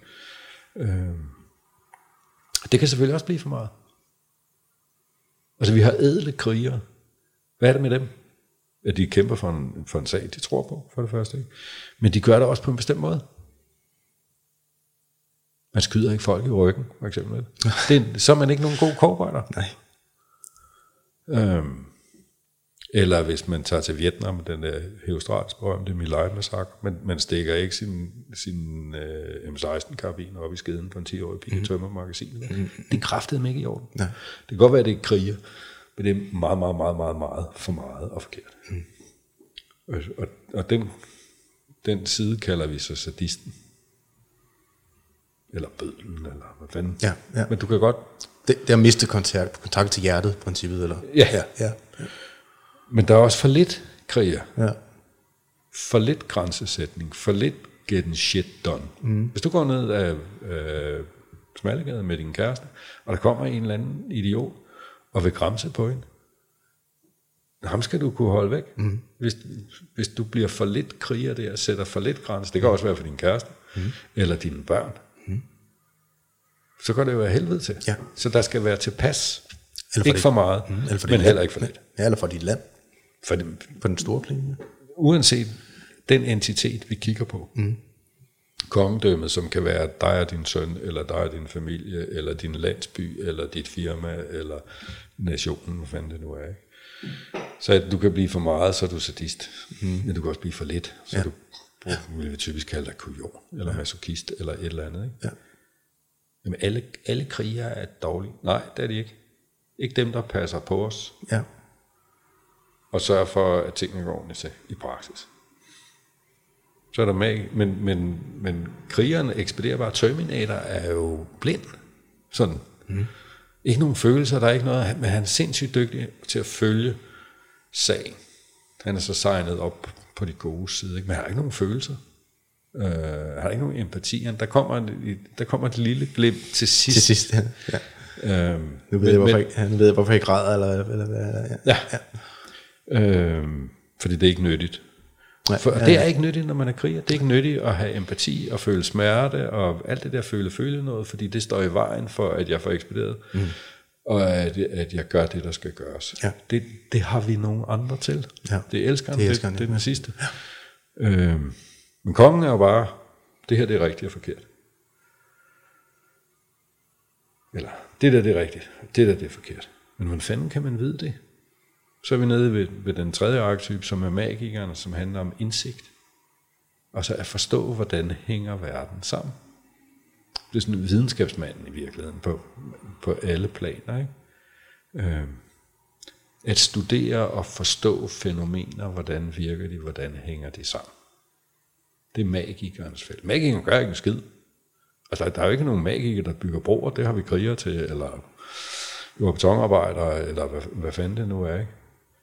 Øh, magikeren siger, hvordan hænger tingene sammen. Så er det kongen, der skal levere, hvad der er rigtigt og forkert. Krigeren, der skal få det til at ske. Men så mangler vi hele følesiden, sansesiden. Hvad, en ting om det er godt eller skidt, men er det smukt? Øh, hele det relationelle. Ja. Så hvor krigeren handler om at skille ting ad, skæg for sig og snot for sig, så handler elskeren, den sidste arketype, om at smelte sammen. Om at opleve, og om at sanse, og om at udleve. Om alt det der, der gør indtryk på os. Og alle de måder, vi kan udtrykke os på. Det, det elsker arbejde. Når vi siger elskeren, så tænker folk, at det er noget med, at I kan have tøj på, så knalde. Øh, og det, det er det selvfølgelig også. Det, det er bare et meget, meget tydeligt sted. Men det er jo også poesi. Det er alt, hvad der handler om følelser. Alle følelser. Jeg vil at sige, det, elskeren, det lyder som, det kunne jeg godt tænke mig noget mere af. Ja, ja. Hvor mange kærlighedssange handler om lykkelig kærlighed? Ja. Ved en tredjedel eller en fjerdedel eller et eller andet. Ikke? Ingen gang. De, de fleste handler om, om hjerte og smerte ja. På en eller anden fasong. Ja, ja, ja. Så det, det er alt, hvad der handler om at engagere sig med livet, hvor krigeren også handler om død. Ja. Det er den komplette maskuline psyke, og det kredsløb med de fire fundamentale tilgange eller formål, om du vil. De er installeret i dig fra fødslen. Vi har brugt alt efter hvem man spørger, 7,5 millioner, eller måske 50 millioner, eller måske 350 millioner år på at udvikle den mekanisme. Og det, der har virket, er det, der har overlevet. Ikke? Ja. Øh, og så kan man selvfølgelig spørge, kan man ikke få for meget orden? Jo, det kan man godt. Mm. Øh, kan man ikke gøre for meget get shit done? Jo, det kan man godt. Og det, det er derfor, at arketype, de der sider, det er polariteter. Ikke? Du har krigeren på den ene side, og elskeren på den anden side. Ja. Fordi der skal også være følelser. Der skal også være empati, der skal også være indlevelse. Der skal ikke kun være død, der skal også være liv. Ja. Død, det er bedst praktisk, fordi der er fandme meget orden. Du kan slå hele lortet ihjel, og så kan vi lade det sådan... det, det er virkelig ja. nemt at organisere, men det er dødt. Ja. Så det, selvfølgelig kan du få for meget orden. Der skal være noget kaos. Ja, det er også sådan helt Jordan Petersonsk. Ja. Det, det, det, så altså, princippet kan man sige nede under det Jordan der. Peterson er ikke særlig lidt inspireret af Jung, kan man sige. Nej, nej. Øh, og det, så det selvfølgelig er det den, den ja. samme. Ja. Øh, det, det er en model af verden. Og jeg, jeg vil sådan ønske, at Jordan Peterson ville lave en lecture series om de der fire arketyper. Ja, det kan godt. Det ville lige blive 12 stykker, ikke? De fire arketyper, og så for meget for lidt at tilpas. Har du set, hans, har du set den, hvor han lavede den psykologiske betydning af øh, ja, gamle testamentets ja. historie? Ja. Fantastisk. Det er fantastisk. Og uanset hvad for en brille man kigger ind på med de her ting, grund til, at jeg bliver sådan lidt optaget af det, er, at, at når jeg hører Jordan Peterson tale og, og, og læser Jordan Peterson, så det passer, altså der er ikke noget nyt på den måde. Men, men der er sådan min brille, oh, gud, Ja, ja, ja. ja, ja. Nej, ja. Det, Ja. det er det samme liv Ja. og verden og fænomen, vi kigger på. Men der er alle mulige perspektiver og briller ind på det. Jeg var faktisk allerede i gang øh, på det tidspunkt, hvor han, altså, hvor han laver den lecture series, og lægger den ud. Øh, jeg, jeg følger dem der, hvor han laver dem. Øh, men der var jeg faktisk allerede inde på en øh, bane, hvor jeg afsøgte øh, mit forhold til kristendommen. Altså hvor jeg blev... Øh, ja, altså hvor jeg, jeg, jeg, ved ikke, om jeg, skal, om jeg ved ikke, om jeg vil sige, at jeg er religiøs, men jeg er i hvert fald kristen at det blev tydeligt for mig, øh, hvorfor øh, at det kristne budskab og Bibelen osv. har overlevet øh, på vores breddegrader så lang tid, som det har, øh, uden at jeg på et noget tidspunkt tidligere i mit liv øh, har hverken brugt kirken, eller har brugt det kirkelige rum, eller øh, har citeret noget fra kristendommen eller fra Bibelen. Det har du da gjort pisse tit. Ja, det er jeg godt klar, men det er ikke noget, jeg har gjort bevidst. Nej, nej. Nej. Men, men, men du ved godt, man må ikke stjæle. Ja. Og du ved godt, man må ikke slå ihjel. Ja, ja, ja, ja. Og, og, og det er der så andre traditioner end den kristne, som, som har de samme normer. Ja, ja. Men, men det er jo det, religion er et eller andet sted. Det er, det er magiterningen af opsamlet visdom. ja. Øh, og, og så går det lidt skævt tit, når det bliver formuleret og dogmatisk, og der kommer magtstrukturer rundt om. Præcis, men så er det jo, der går, der går for, i dit sprog, så vel går for meget øh, tyran, konge, Typisk. øh, eller og en, Og ma- manipulat. og, ja, en, en magiker, der sætter, i hvert fald kun præsenterer halvdelen af sandheden for befolkningen, eller Yes, og for lidt elsker, Ja. typisk. Ikke? ja. Skide interessant. Er det, at når, I så laver, når I så laver de grupper her, er, er, er det så... Øh, øh, og jeg spørger også, fordi at jeg, det er noget, der har optaget mig ret meget øh, i forbindelse med, at jeg tog en lang, og du, ved, du er vel for familiær med NLP, mm. du ved, jeg tog, og så tog jeg en, den ene og den tredje, og en traineruddannelse i det, mm. helt tilbage, øh, også i 8-9 stykker. Øh, det med ritualer, og NLP-terapi, eller hvad man skal kalde det, om man, der er nogen, der siger, at jeg tror ikke på, det virker. Eller, ja, for mig er der slet ikke nogen... gør det. Ja, der er slet, for mig er slet ikke nogen øh, tvivl om, at ritualer er udført rigtigt, og at NLP-terapi er et ritual, øh, som man... Terapi er et Ja, ritual. ja, Det er derfor, det foregår på en bestemt måde. ja, men i hvert fald det har optaget mig, det der med ritualer har optaget mig 10 år, 12 år. Øh, laver I så også i, i de grupper, eller i det forløb? For jeg har set nogle gange, så laver I sådan noget, hvor I går ud i skoven, og så går I ind i mørket, mm. øh, nærmest til det mørkeste sted i skoven, I kan finde. Som er den mytiske historie om kong Arthurs ridder, der skal ud og finde den hellige gral. Ja, De går ind i skoven på det mørkeste, klammeste. Det har jeg slet ikke lyst til ja. sted, fordi ja. det er der guldet ligger.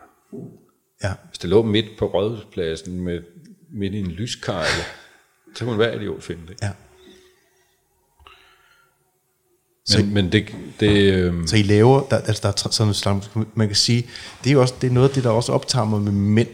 Øh, øh, for mig ser det ud som om, at øh, kvinder eller piger går på et tidspunkt fra et psykologisk skifte fra at være piger til at være unge kvinder, mm. og det bliver synligt via menstruation. Altså der, der, og der sker et psykologisk skifte i kvinder. Lige pludselig er, det kan godt være, at det heller ikke er bevidst, men der sker en bevidstgørelse af, at nu er jeg frugtbar, mm. eller nu nu er der konsekvenser ved noget andet, nu er jeg trådt ind i en anden tilstand. Og det samme igen, når de giver liv, altså når de bliver mødre, mm. hvis de er så heldige at gøre det. Øh, der sker også et psykologisk skifte i kvinden. Mm. De skifte ser ikke for mig ud som om, at, at sker naturligt for manden. Og, og, og, og vi i mange kulturer har de er vanskeligere i hvert fald. i mange kulturer har iscenesat dem, ja. du ved, indianerne, som, hæv, som lige pludselig midt om natten hævde nogen knægt ud, Ja. stak en øh, begynder- tobak i munden på ham og lagde, altså så han gik ud i syv dage og lå og skulle finde sin totem i en eller anden kold ja. grotte et sted, eller, forstår du, hvad jeg mener? Det, det, Ja. vi har ikke, jeg, jeg er med på, at øh, alting jo ender med at være ens eget personlige ansvar for at tage hånd om sit eget liv og sin egen udvikling. Men, Men som kultur er vi måske heller ikke særlig, har vi måske tabt kontakten til at hjælpe mænd med at træffe, tage de skridt. Jeg er eller super hvad? enig. Eller hvad? Det er jo derfor, jeg brugt udtrykket tidligere, det er, jo, det er jo små drenge inde i voksenkroppe. Ja.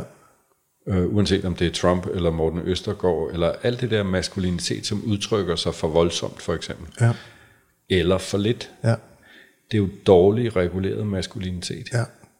Og det er fordi, at de ikke... Og de... Det er de andre. Ja. Os alle sammen. Ja. Ja. Det er fordi, jeg ikke har styr på mit lort. Ja. Og det er fordi, jeg ikke har lært at få styr på mit lort. Ja. Og det betyder jo, at så kommer det ud på Crooked Ways. Det, det handler rigtig meget om overgangsriter. Vi har talt om det der med, med far forsvinder ud af familien. Ikke? Vi har talt om, om samfundsudvikling og kvinders frigørelse. Men, men overgangsriter er også væsentligt ting at tale om, For det virker som om... når jeg har tisset. Okay. ja, der er nærmest ikke, der er nærmest ikke noget bedre.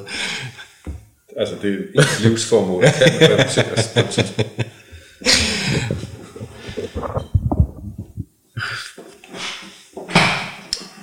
Nej, men i forhold til det med riter, eller, eller overgangs ting for det maskuline, altså det virker i hvert fald som om, at der er brug for, at, at, det, at hvis ikke at man, at hvis ikke vi etablerer det på en eller anden måde, som øh, noget andet end, at det konfirmationen er blevet forfladet til, Ja. Så sker der noget slemt. Og der, der sker noget slemt. Og så kunne man godt få den tanke, kan jeg vide, om det har noget med det at gøre. Og det har det. Øh, det er helt overbevist om.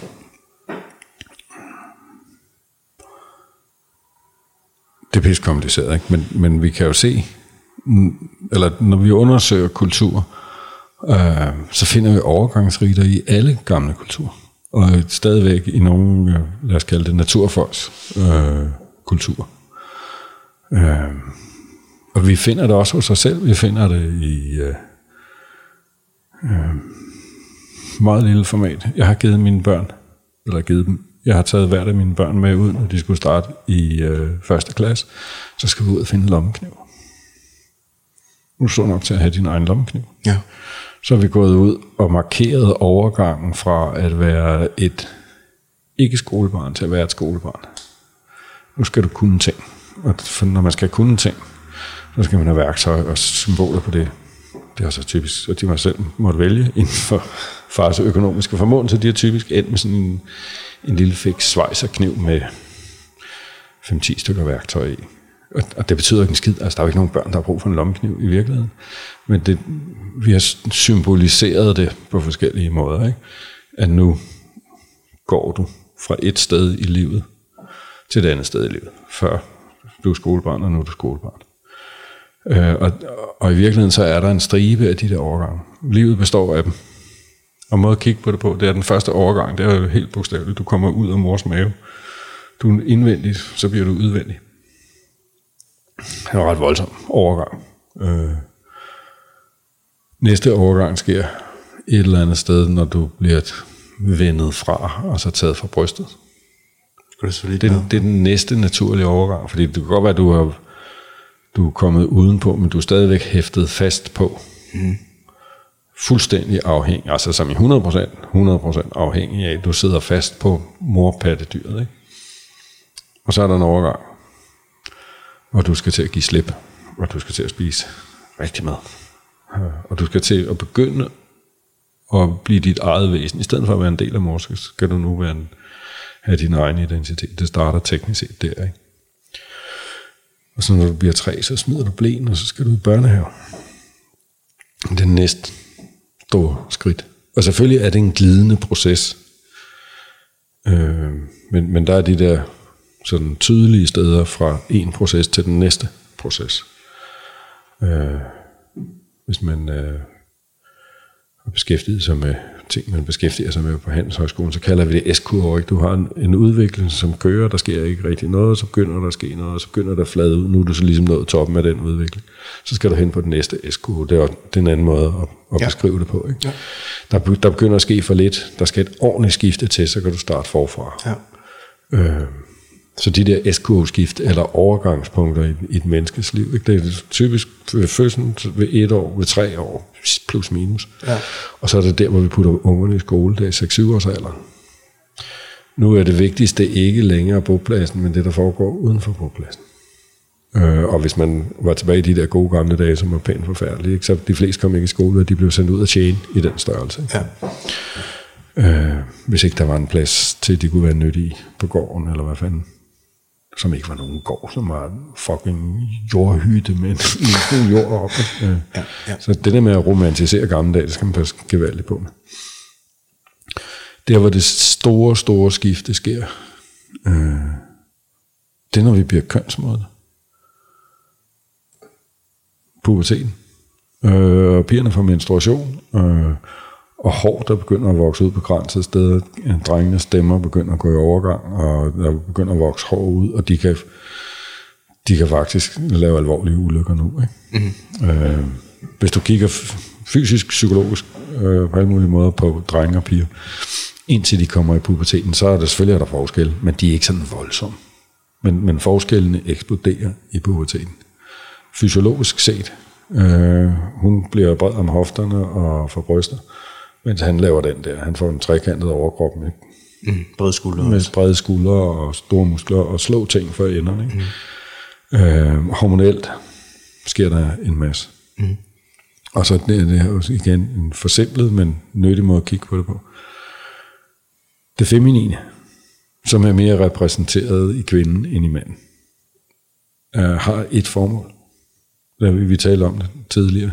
Formålet med det feminine er relation. Udråbstegn, prægård. Og, og uanset hvilken kvinde du tager, så er det symboliseret hendes evne til at give liv. Og til at bo plads og alt det her. Kvinder er både maskulin og feminin, så der er også noget andet. Selvfølgelig. Men selve det feminines formål, det er relation. Og det er det maskulines formål ikke. Men jeg har heldigvis noget af det. Fordi jeg er også feminin, så, så alt det der med relationer er også vigtigt for mig. Jeg skal noget ude på savannen. Og imod, hvis du kigger på boplads, så jeg siger ikke, det er nemt, eller ukompliceret, eller et eller andet. Men, men det er meget, meget, meget, meget veldefineret, meget, meget, meget velafgrænset. Hvad, hvad fanden går det her ud på? Mm. Det går ud på relationer og omsorg og næring og de der tag, øh, nære ting. Hvad fanden går det ud på ude på savannen? Død. Alt muligt. altså, det, det, den feminine rolle er meget snæver. Og veldefineret. Den maskuline rolle for mænd og kvinder og alle mulige andre er ikke defineret. Hvad skal vi bruge dig til? Ja. Og hvis du nu vi kravler lige tilbage i tiden igen, dengang var et samfund, det du kunne overskue en relationsmængde, var cirka 150 mennesker. Øh, hvis vi gætter på, at cirka halvdelen er mænd. Et eller andet sted mellem, mellem 100 og maks 200 er sådan ligesom samfundsstørrelsen. Så der sidder mellem 50 og 100 mænd. Ish. Og der er rigtig mange ting, der skal fikses. Så alt det, det feminine handler om, det er låst, det, det ved vi godt, hvad er, men, men de der 50 mænd, dem skal vi bruge til noget alle sammen. Altså, det var sgu, der var ikke ret mange, der var kunstmalere, vel? Fordi det kan man ikke leve af. Og det er ikke, fordi der er noget i vejen med kunstmalere, men vi har ikke brug for ret mange af dem. Vi har brug for alle de der vigtige ting, som skaber orden og liv og boplads og kultur og alt det der. Så, så der er brug for, at vi kan mange forskellige ting. Så det maskuline, det er ikke lige til at sige, hvad fanden skal, der, hvad skal du blive, når du bliver voksen, Thomas? Eller hvad skal dit ma- maskuline bruges til, når det bliver voksen? Mm. Og der er jo 100 forskellige svar på det. Ja. Mens hvis vi kigger på, hvad skal dit feminine blive til, når det er voksen? Og det er nemt nok. Nej, det kom forkert ud. Det er ikke nemt, men det er ukompliceret, det er veldefineret. Ja. Og derfor har overgangsriter for drenge, store drengebørn, som skal blive til unge mænd, altid været en mere alvorlig affære og en mere kompliceret affære, end det har været for piger. Fordi det, det kan det, vi, altså, vi kan jo ikke overlade til dig at finde ud af, hvad du skal være, når du bliver stor. Det kunne være, at du vil være kunstmaler, sådan en har vi i forvejen. Så hvad er det for en rolle, du skal fylde i samfundet? Det, det er den ene grund til, at vi tager det meget, meget alvorligt. Den anden er, at du er livsfarlig. Ja. Fordi din overkrop er trekantet, og, og du har stor muskelstyrke og lange arme med køller, som kan gøre slemme ting. Ja. Så du kan lave væsentligt mere ballade, end din feminine modpart kan. Ja. i et samfund, hvor, som består af 150, måske 200 mennesker, hvor vi alle sammen er pisseafhængige af hinanden. Øh, så din rolle er, det er ikke så meget for din skyld, det er mere for samfundets skyld. Så derfor så har alle kulturer taget dem over, så at sige. Ikke? Øh, fordi ellers sker der noget slemt. Der er sådan et afrikansk udtryk, som hvis nok kan oversættes eller koges ned til, at hvis man ikke tager de unge mænd over, så brænder de landsbyen ned, bare for at mærke varmen. Sig det igen. Hvis man ikke tager de unge mænd over, altså fra stor dreng til ung mand, hvis ikke det er en styret proces, mm. hvis ikke vi lærer dem at blive voksne, mm. så stikker de ild på hele lortet. Ja. Fordi de kan. Ja. Og det, det har vi afskaffet, af, og det er der 5.000 forskellige grunde til. Ikke? Du ukontrolleret maskulinitet, eller Ja. udannet, eller Uddannet, u- u- uudviklet. umodnet, Ja. ikke kontrolleret. Modnet er måske det bedste udtryk. Ja. Øh, være livsfarlig for fanden. ja. Og, og det er noget af det, der er i vejen med verden. Ikke? Fordi hvis ikke du er modnet, så er du stadigvæk på et tidligere udviklingsstadie. Og hvis du så bliver, altså hvis du er en dårlig bilist i en radiobil, det er ikke så slemt. Nej. Men hvis du er en dårlig bilist i en seksbenet BMW ned af, med hovedet op i røven, Ja. det kan blive slemt hurtigt. Mm. Ikke? Mm. Øh, så, det, så det handler rigtig meget om at styre de der kræfter. og det har vi vidst, men det har vi så glemt. Og noget af det, vi, vi så ved nu, fordi vi har, har, nogen har studeret det, det er, at ikke alene har alle kulturer og samfund gjort det. De har gjort det fandme på samme måde. Mm. Altså selvfølgelig er det staffagen og den udvendige form, den er enormt forskellig. Der er meget stor forskel på at bo på øh, savannen, eller steppen, eller ude i junglen, eller i ørken, eller. Men, men den fundamentale struktur i, hvad skal der til for at bringe et ung menneske fra at være stort barn til at være ung voksen, Ja. den, er, den er kendt. Vi, og vi, prøver, vi prøver vel i vid udstrækning at løse det med lovgivning, eller, Ja. Så- eller så prøver så prøver vi- man at lave regler for osv., men det, det, der, der er jo ingen kontakt til psykologisk udvikling, fordi man laver regler. Nej, den, og, og så er vi tilbage ved noget af det allerførste, vi taler om, i hvert fald. I, i, det er fordi, at der er rigtig meget tro på, at samfund og kultur og det her op, det skaber, hvem vi er. Og det, og det er selvfølgelig også sandt. Det er bare mere sandt, at kulturen og samfundet og, og det store er skabt af alle stumperne. Så hvis ikke vi har styr på stumperne, så bliver det noget lort. Ja. Og så, hvis man tror på, at det hele kommer opfra, så at sige, så er det klart, så må vi have noget mere, noget mere af det der opfra. Altså flere regler, flere normer, flere cirkulære, en, en socialrådgivning, som er på hvad? 27.000 sider, tror jeg. En, altså, når du kigger på det, så det virker ikke fornuftigt, vel? Nej, nej, nej, det virker som om, det, er, også- det virker som om et, en proces, der også er stukket af. Altså du ved et eller andet, der ikke har haft en Yes. stopklods, eller nogen, der ligesom har Præcis, og det er jo fordi, der, der ja. ikke er nogen... Og der, der kommer sgu lige en stribe ud ved det. Kom bare. Hjemme øh, i man cave, altså mit arbejdsværelse, der står en skrivepult, sådan gammeldags. Det var før, der var hæve-sænke. Skrivebord, så det er jo kun et hæve. Ja, Man kan kun stå Ja, op. dem kan du vel godt få, det kunne du vel godt få problemer med arbejdsstyrelsen. Det er helt sikkert. Øh, det, det var det var bygget i hånden af en sneker, selvfølgelig. Øh, og det stod på Mårum sovnekontor oprindeligt, mm. hvor min far var kommunesekretær. Og, og sovnekontoret var meget, meget, meget lille. Eller han har været sovnerådssekretær. eller. Der var boet 1200 mennesker i, i, i den i Gåsøjen Kommune. Det var før den første kommunale reform. Det var Kai Friis' ski- skrivepult. Der stod han og skrev kolonnebøger. Blandt andet, når du kom og sagde, det går af helvede til, jeg har ikke nogen penge, jeg kan ikke... Øh... Han udskrev fattighjælp. Det, det var hans job, ikke? Mm. Øh...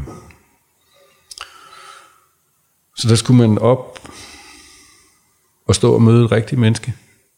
Og så Kai Friis kunne godt have været dum svin, men, men det tror jeg ikke, han var. Han var en meget, meget ordentlig og retskaffen menneske. Øh... Så hvis, du fik det, du skulle have, som du havde brug for, men heller ikke mere.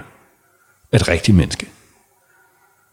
I dag, der sidder du og taster ind på kommunens portal et eller andet lort, som trækker oplysninger fra 27 register baseret på altså en million regler og algoritmer, om du kan det ene eller det andet. Vi har fjernet den menneskelige faktor, ikke?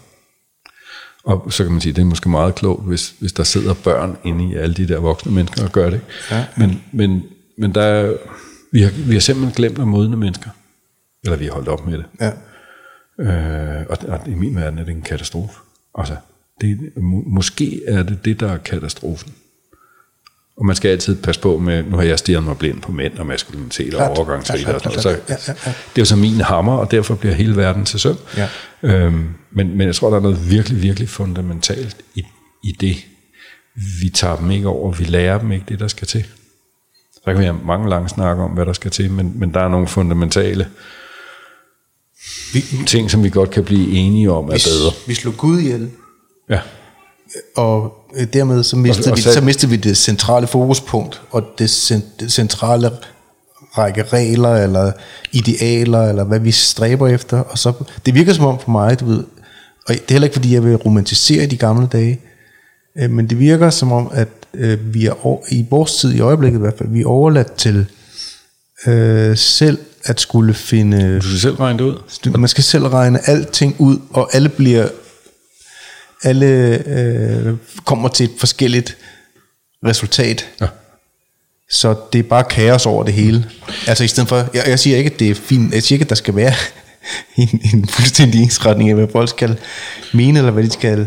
Men det virker som om, at ligesom du, du sagde før, at, øh, at Bibelen var ligesom en øh, kondensering af, af ting, der virker, som er overleveret. I hvert fald havde virket i meget, meget, meget lang tid. Ja, ikke? ja. Det er det bedste bud på det, Ja. der havde virket bedst. Ja, hvis du gør sådan her, ja, Problemet er selvfølgelig, hvis man så tager en en to eller 3.000 år gammel tekst og prøver at bruge den ude på Smallegade i 2020, så Den går det sgu da galt. ja, det, det er en no-brainer. Klart. Så, men, men hvad er den dybe ja. indsigt i det? Ikke? Ja. Så du kan sige, at vi har fjernet Gud. Det, er Nietzsches, det der berømte Nietzsches Ja. citat, ikke? Gud er død. Ja. Øh, Som, som, vil, som vil have fungeret på en måde i den, i den store ramme som kongen i din model. ja, øh, Gud er kongen. Kongen er Gud. Same, same. Ja. Øh, far. Ja. Gud, konge, far. En, det er i virkeligheden det samme. Ja. Øh, og så har vi erstattet det med videnskab. Mm. Og så kunne man godt stille det lidt flabet spørgsmål. Mere videnskab, det må være bedre end mindre videnskab, ikke? Og så tror jeg, det, det er vi ret stort flertal for. Det er en god idé. Mm. Og så at blive klogere, mere indsigtsfuld og sådan noget. Men, men vi har glemt, hvad der er rigtigt og hvad der er forkert. Det er en åndelig dimension, vi har mistet kontakten til. Det, det, ja, det der er højere end fakta. Ja. Øh, og så kan man have en politisk diskussion, og- og der foreslår man øh, Jordan Peterson i hvert fald på, på noget af det. Øh, fordi hvis, hvis du ikke har et styrende princip om, hvad der er godt og ondt, så bliver det jo lige meget i den. Altså, Så alt lige godt. det var det, Eller jeg blev fat i med, med arketyperne. Ikke? For, for magikeren, der er jo ikke noget, der er rigtigt og forkert, eller godt eller dårligt. Der er, hvordan, der, er- du kan sige, der er teknisk sandhed. Der er teknisk indsigt. Hvis man gør sådan der, sker der det der, det her virker på den måde, sammenhængen er sådan. Øh, men, men, men vi har en etik, vi har en moral, vi har en... Fundamentalt set er der jo inde i dig, selvom at du ikke måske lægger mærke til det hele tiden, og der er inde i mig, selvom jeg ikke lægger mærke til det hele tiden. Du ved godt, om det er rigtigt. Mm. Er det i orden? Er det okay? Er det godt? Ja. Og der, og der er forkert, dårligt, dumt, ondt i den ene ende af skalaen, og så er der fantastisk i den anden ende af skalaen. ja, ja. Den, den, den går ikke fra 0 til 100, den går fra minus 100 til plus 100. Mm. Og du ved det godt. Det meste af tiden. Prøv at forestille dig, nu i bagklogskabens klare lys, hvis du havde spurgt Morten Østergaard, lige sad ham på, "Nå, så din hånd er på vej ned på det der lår. Prøv lige at tage en dyb indånding, Morten. Luk øjnene. Mærk efter. Er det okay? Altså, det er en skide god idé, fordi du, din hånd kan rigtig godt lide den der. Men er det okay? Er du, er du sikker på, at det er okay? Ja. Og så vil han sige, nej, det kan at I skal tænke over det. Ja, ja. Eller måske spørge lidt først. Vi er ikke i tvivl. Nej. I virkeligheden er vi i hvert fald, lad os sige 95-98 procent af tiden, der er vi ikke i tvivl. Ja. Nogle gange kan ting være i konflikt. Ja, ja. Men, men, men, men, men, men hvad hedder det, den mekanisme i os, som øh, skal justere og balancere i dit sprog, monsteret, det er ja, også mit sprog. Det moralske kompas. Ja, det er det, der skal, altså den mekanisme, yes, som skal justere og holde, holde monsteret i ave.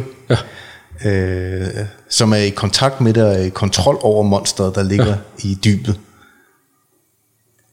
Det er jo den, som, hvis ikke vi får den udviklet, så slipper det jo ud på alle mulige måder, og hvis ikke, man, det kan godt være, at man så er i stand til at kontrollere det i nogen sammenhæng, men så får man alkohol, eller nogen tager stoffer, eller ja. et eller andet, og så slipper det ud og går amok, øh, altså mørket ja. i en. Og det, og det øh, altså Jordan Peters, tror jeg har formuleret det på den her måde, og det, og det, det er bare gode ord om det fænomen. En farlig mand er ikke en farlig mand en ufarlig mand er en livsfarlig mand. Det er ikke det, de ord, han bruger. Ja. Men, men du er et fucking monster. Ja. Må det blive personligt, Thomas? 100 procent. Har, har du nogensinde stået med, altså med, med det ægte sadist-monster slå ihjel ting ude i den virkelige verden? Eller det har du, men, men Øh, det tætteste, jeg kommer på den slags, det, det kan være, øh, øh, når jeg bliver, altså hvis jeg bliver domineret. Hvis der er nogen, der prøver på at fysisk og psykologisk dominere mig og holde mig ja. nede, trykke mig nede, øh, så vækker der noget i mig, som har lyst til at... Øh,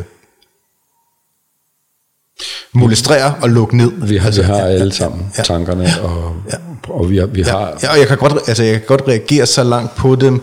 Ja, det længste, jeg nogensinde er kommet, øh, det er, det er at tage fat og holde nede, mm. eller skubbe eller noget. Jeg har aldrig slået... Jeg har, jeg er blevet slået, men jeg har aldrig slået igen. Jeg har heller aldrig slået igen. Nej. Eller det, det har aldrig slået. Jeg har slået igen, ja. øh, men ikke ret meget. Øh, og det kan altså jeg er fucked op ind i hovedet, og det er vi alle sammen ja, heldigvis. Ja, men ja. jeg havde en oplevelse som, som før teenager, ja. øh, hvor jeg fik bank. Det vi i dag ville kalde rockerbank. Ja. Øh, jeg var hurtig, og jeg var flabet, og jeg var verbalt dominerende og pissirriterende for mig. Og jeg havde fået pisset på nogen, som var et par år ældre. Ja. Øh, så det, dem var der tre af en dag efter skole. Og jeg fik tæsket i to timer, tror jeg. Øh, jeg plejer at sige, det var det var før det blev moderne at hoppe på folks hoved. Ja. Ja. Men altså, jeg fik så mange bank, der kunne ligge på mig. Ja. Og lå nederst i bunken og blev ydmyget, og de pissede på mig som i bogstavelig sal. Altså, ja, budskabet var meget, meget, meget tydeligt. Det var ja. dem, der bestemte. Og jeg, jeg, jeg, det var sådan et defining moment for mig. Der lå jeg nederst i bunken og sagde, jeg, jeg kommer aldrig til at ligge hernede. Nej nu ved jeg, at jeg kan slå ihjel, for det er der en grund til, at man skal kunne, ja. eller skal ville, eller være parat til i ja. virkeligheden. Ikke? Ja. Øh, der, der skete noget inde i mig, fordi jeg mødte monsteret, eller de der tre monstre. Mm. Øh, det, det gav mig adgang til mit eget på en eller anden person. Ja. Fast forward mange, mange år senere, og jeg vil have hensyn til de andres bare detaljerne. Jeg mhm. sad på et tidspunkt for en overræk siden, øh, der var en kvinde i mit liv, øh, som jeg opdagede med, med nogen forsinkelse, øh, havde været ude for noget rigtig grimt. Altså det var ikke en hånd på et lår, vel? Vi, vi taler om sadomasochistisk voldtægt. Øh, og jeg er relativt hurtig i hovedet, og så det tog mig ikke ret lang tid at finde ud af, hvem det var. Altså som i umisforståeligt, det er helt sikkert, ja, ja. med billedet på ham. Så jeg endte med at sidde i, øh, i min bil på en parkeringsplads ude i en af forstederne, øh, meget sent en aften, med et øh, langt jernrør med en klud om. Fordi jeg vidste, hvornår han kom hjem. Øh, fordi jeg vidste, hvor han arbejdede, jeg vidste, hvad han lavede, og jeg havde også set vagtplanen. Og, og jeg vidste egentlig ikke, hvad, hvorfor jeg sad der andet, end at han skulle dø. Øh, fordi det var også relativt tydeligt, at det var sikkert ikke første gang, han havde lavet den der øh, eller noget, der mindede om. Ikke? Så der var monstret. Altså, jeg, jeg var... På kanten? Jeg, jeg, jeg, jeg manglede at stå ud af min bil. Ja. Øh, og så sige, dag er det dig, der hedder Jørgen. Og så... Og jeg kan afsløre, at han hedder Jørgen. Nej, nej. øh, og du stod ikke ud? Du steg ikke ud? Jeg, jeg nej, du konfronterede ham ikke engang? Jeg endte med at øh, stige, øh, eller tænde min bil, øh, og køre min vej og smide jernrøret i en sø. Øh, fordi jeg havde tre børn. der er altså reguleringsmekanismen indeni. Hvad var det rigtige at gøre? Altså, havde han fortjent det? Ja, det havde han. Mm. Øh, og det, det ville, øh, jeg ville ikke have angret et sekund. Nej. Øh, Det leder mig faktisk til et andet men, spørgsmål. men der var noget, der var vigtigere. Mm. Altså, der var, der var det der kompas, som sagde, okay, har mine børn brug for at have potentielt en far, der er spærret inde Ja. i lang tid, Ja. øh, som voldsforbryder? Øh, gør det verden til et bedre sted? Og det endte jeg så med at konkludere, det gjorde det ikke. Nej. Men det er bare for at sige, at sådan en, for fanden, en lidt overklog, oversmart, tyndarmet ting øh, fra Græsted, Ja. indeholder monsteret. Ja. Og alle, der tror, at de ikke gør det, ja, de er nærmest de farligste. det er de farligste, for det gør de. Ja. Og så er vi tilbage ved arketyperne, fordi det kredsløb er på dit printkort. Ja. Og vi ved ikke lige nødvendigvis, hvad er det, der skal til for at udløse dit, eller hvor meget pres skal der til. Mm. Men det er der. Du er i stand til at blive Anders Breivik. Mm. Eller spisesedlen på Ja, ja. Ekstrabladet, Ja, hvor der står familietragedie. Ja, ja. Så rigtig meget handler om at regulere det, og det handler om modenhed. Og det handler om at møde det under nogenlunde kontrollerede former, så du har prøvet det før, og, og derfor kan forhåbentlig regulere kraftmængden og aggressionsmængden, når du så møder det ureguleret. Ikke? Det leder mig, altså det leder i hvert fald direkte også til et spørgsmål for mig omkring med, som jeg også har, har, jeg, altså har tænkt over tit igennem mit liv. Øh, det er ikke mange gange, øh, men nogle gange, og helt sikkert, øh, jeg ved ikke, om man kan kalde om det er med rimelig grund, men det er, jeg var i hvert fald ikke uskyldig, øh, fik jeg et par på låget, øh, da jeg var dreng, du ved, af min, af min far. Mm. Han stak mig en lussing, eller jeg fik mm. en i røven, eller et eller andet. Ikke? Også, øh, øh, fordi jeg havde forbrudt mig mod reglerne så voldsomt, at øh, det krævede en eller anden form for afstraffelse. Jeg føler ikke, at jeg på nogen måde har taget skade af at få, få en på hovedet. Øh,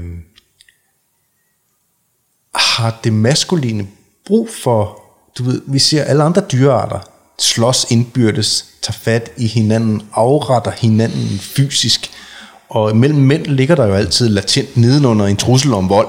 Mm. Altså hvis Altså, vi to det- bliver uenige nok, så ved vi, at det potentielt kan blive farligt. Ja, ja.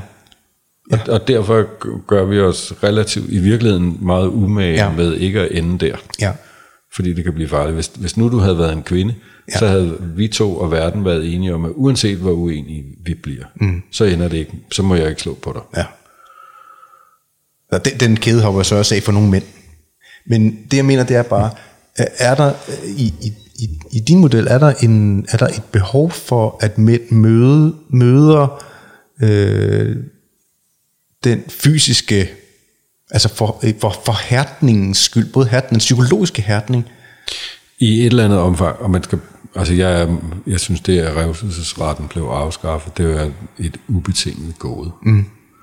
Nå, jeg, jeg, jeg snakker ikke nødvendigvis som forældre, forældre men du ved, som, som drenge, vi, vi skuldertakler hinanden, og vi Yes. er voldsomme mod hinanden. Ja, den, den del af, og igen, mænd er super forskellige. Det er ikke lykkedes mig at sige det før nu, men nu siger jeg det så. Okay. Mænd er sindssygt forskellige, Ja. og kvinder er sindssygt forskellige. Så når vi taler om mænd, så taler vi om et spektrum. Ja. Og det her passer nok mere Så vi tæller om hen over en på, på normal de kurve. 80 procent inde på Ja. midten, Ja. ja. end de 10 procent ude i, Ja. i ydersiderne, eller 60-20-20, hvad fanden det nu er, det lige. Men ja, vi har brug for at blive øh, hærdet af sådan et... Øh, der, der er en lidt forkert klang ved det. Når det er en kniv, så er det bedre, at den er hærdet end at den ikke er det. Ikke? Ja. Øhm, men, men vi har brug for at lære vores grænser at kende. Mm. Og, og det som i helt bogstaveligt, når du har et lille bitte barn, det er pis ukoordineret. Altså virkelig dårlig motorik. Og en stor del af processen handler om at finde ud af, hvor, hvor stopper og starter jeg, og hvor stopper og starter verden. Ikke? Og også i, hvor, hvor tæt kan jeg gå på dig? Det, og så tumler vi og leger, leger slåsleje. Forældre er forpligtet til at lege fysiske, voldsomme slåsleje med deres børn, hvis jeg bliver verdenshersker. øhm, Men fordi, ja, øh, jeg bliver den gode tyran, skal du huske.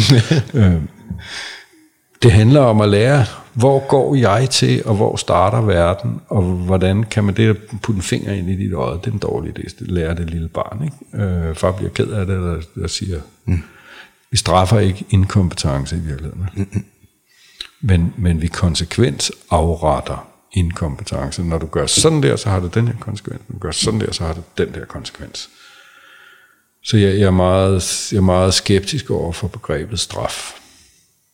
Men, men jeg er meget stor tilhænger af begrebet forudsigelig konsekvens.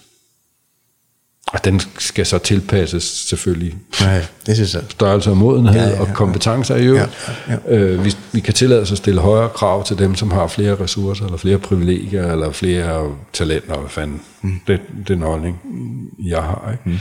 Mm. Øh,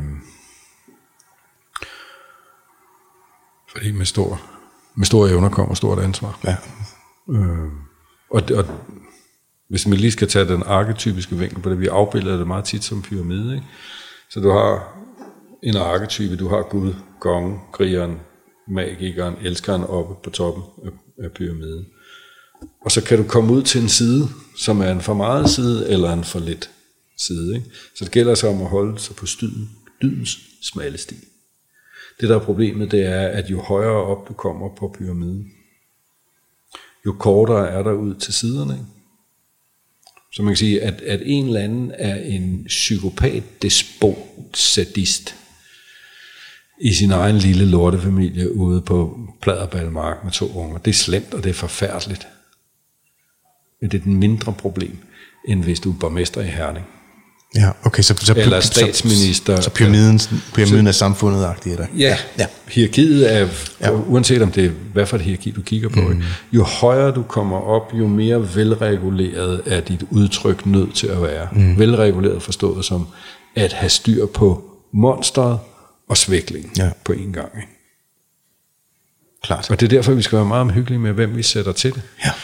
Og det er derfor, og så kommer vi tilbage til overgangsriderne, det er meget omhyggeligt, og det er meget vigtigt, at vi får startet den proces rigtigt. Jeg kan ikke huske, har du børn, Thomas?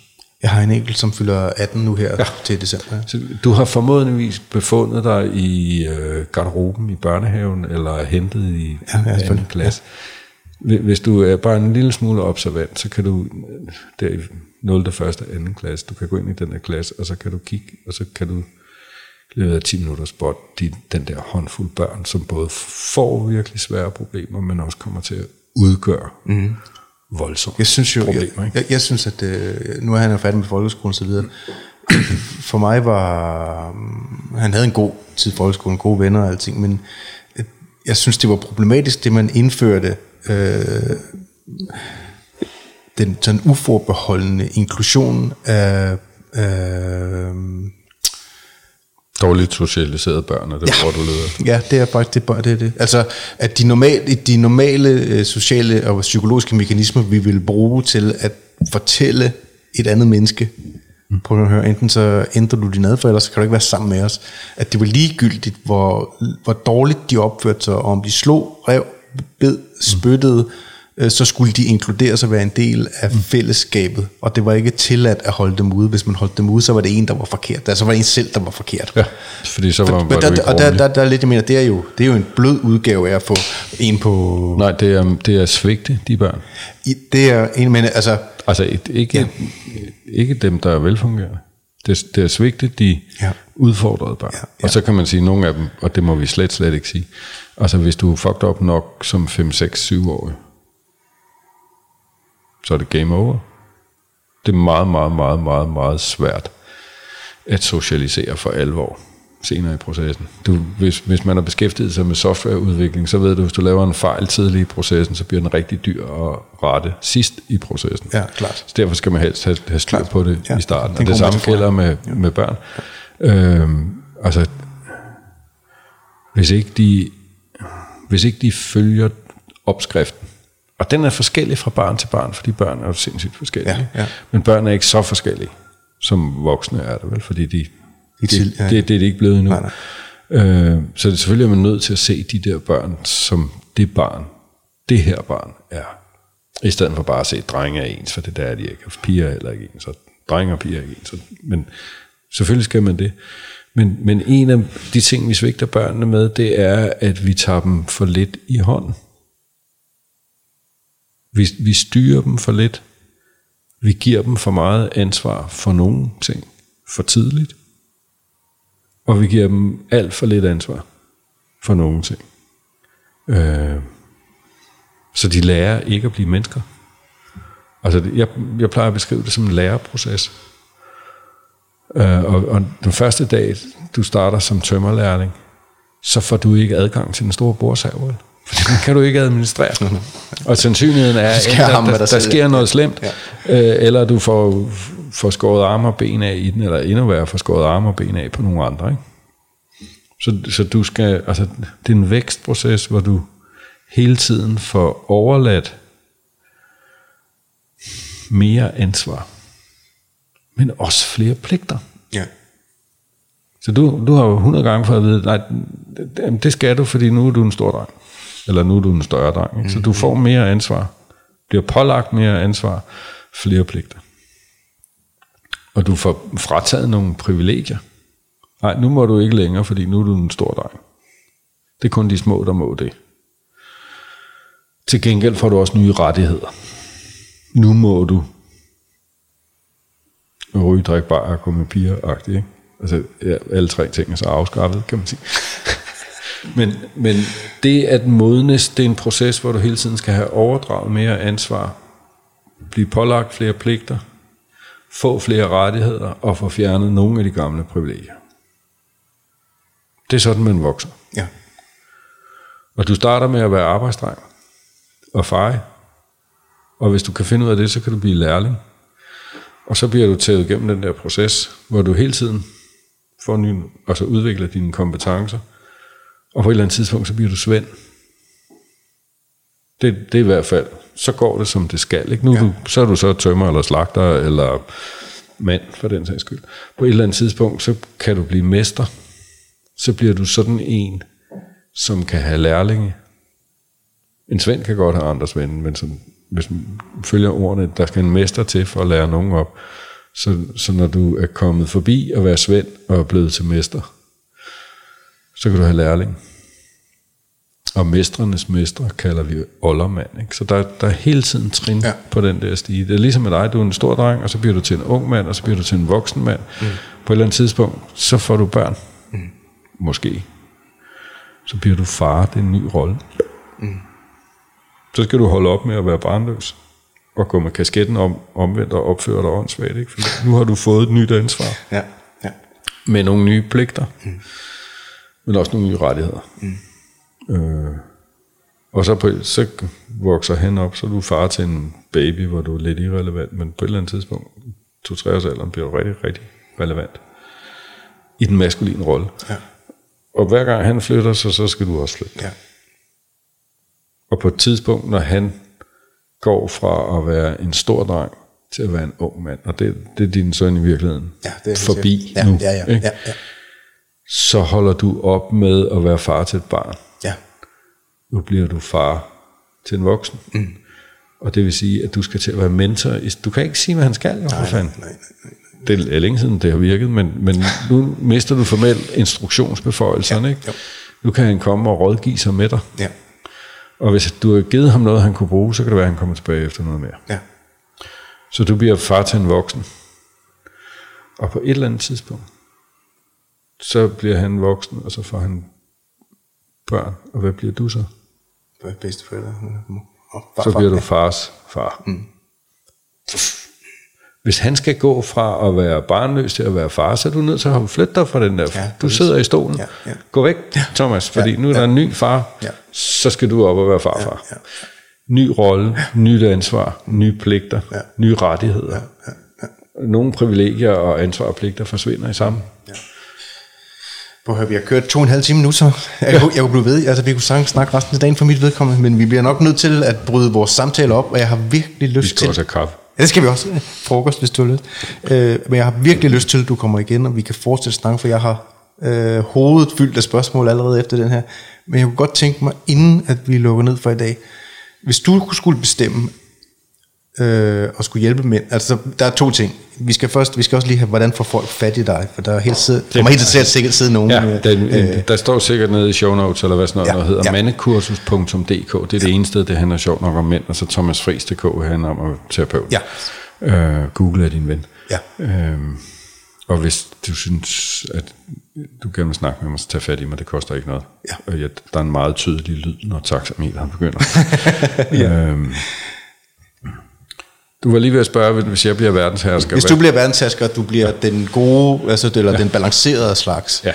Øh, og du kunne bestemme øh, pensum for øh, mænd, altså for mænd, øh, lad os så sige, fra det øjeblik, hvor du måske er øh, flyttet hjemmefra, og du begynder at finde det, din det, plads det, i verden. Det, starter før. Ja, ja. Det, det starter med, at alle mænd skal lave mandearbejde. Ja, ja. Men hvis du skulle give titler på bøger, eller på kurser, eller på andre mennesker end dig selv, som folk skal kigge Ja, på, altså men- hvad, hvad er relevant i dine øjne? Øh, For det første, læs bøger. Ja. Og, øhm, og jeg ved godt, at nu lytter man til dem, og hvis man, det, det, det, hellere lytte til en bog, end ikke at få den læst. Ja. Men, men ellers læs bøger. Mm. Øh, Robert Moore, Douglas Gillette, det er, sådan, altså det er sgu lidt tungt, mm. øh, fordi det er jungiansk. Altså ligestallet er relativt højt, men det er fandme godt at få forstand af. Det er den vigtigste bog, jeg har læst. Hvad hedder den? Den hedder King Warrior Magician Lover. Den findes desværre ikke på dansk. Okay. Øh, og hvis man vil total nørde, kan man antikvarisk få et fuldfedt bind nede under hver af arketyperne. Øh, det vil jeg advare imod.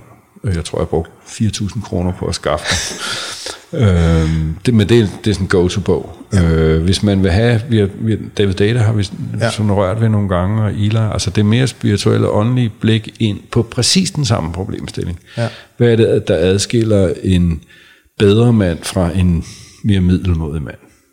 Titlen på hans oprindelige sådan bestsellerbog er The Way of the Superior Man, altså den overlegne mands vej. Ikke fordi mænd er overlegne, men den overlegne mands vej, parentes sammenlignet med den middelmådige, fæsende mands vej. Ja. Jeg, jeg, jeg har, Den hedder Den maskuline mand på dansk, Ja. ja. David Data. Øh, den kan man også finde inde på min hjemmeside, køb den der. Øh, det er en skide god bog at læse. Hvis man er mere sådan traditionel selvhjælpsagtig, hvad der er i vejen med dig, og hvad kan du gøre ved det, og hvordan øh, syv nemme skridt, det er løgn. Der er ikke syv nemme skridt. Der er 6.000 svære skridt, men, men så No More Mr. Nice Guy af Robert Glover er en af de bedste selvudviklingsbøger der.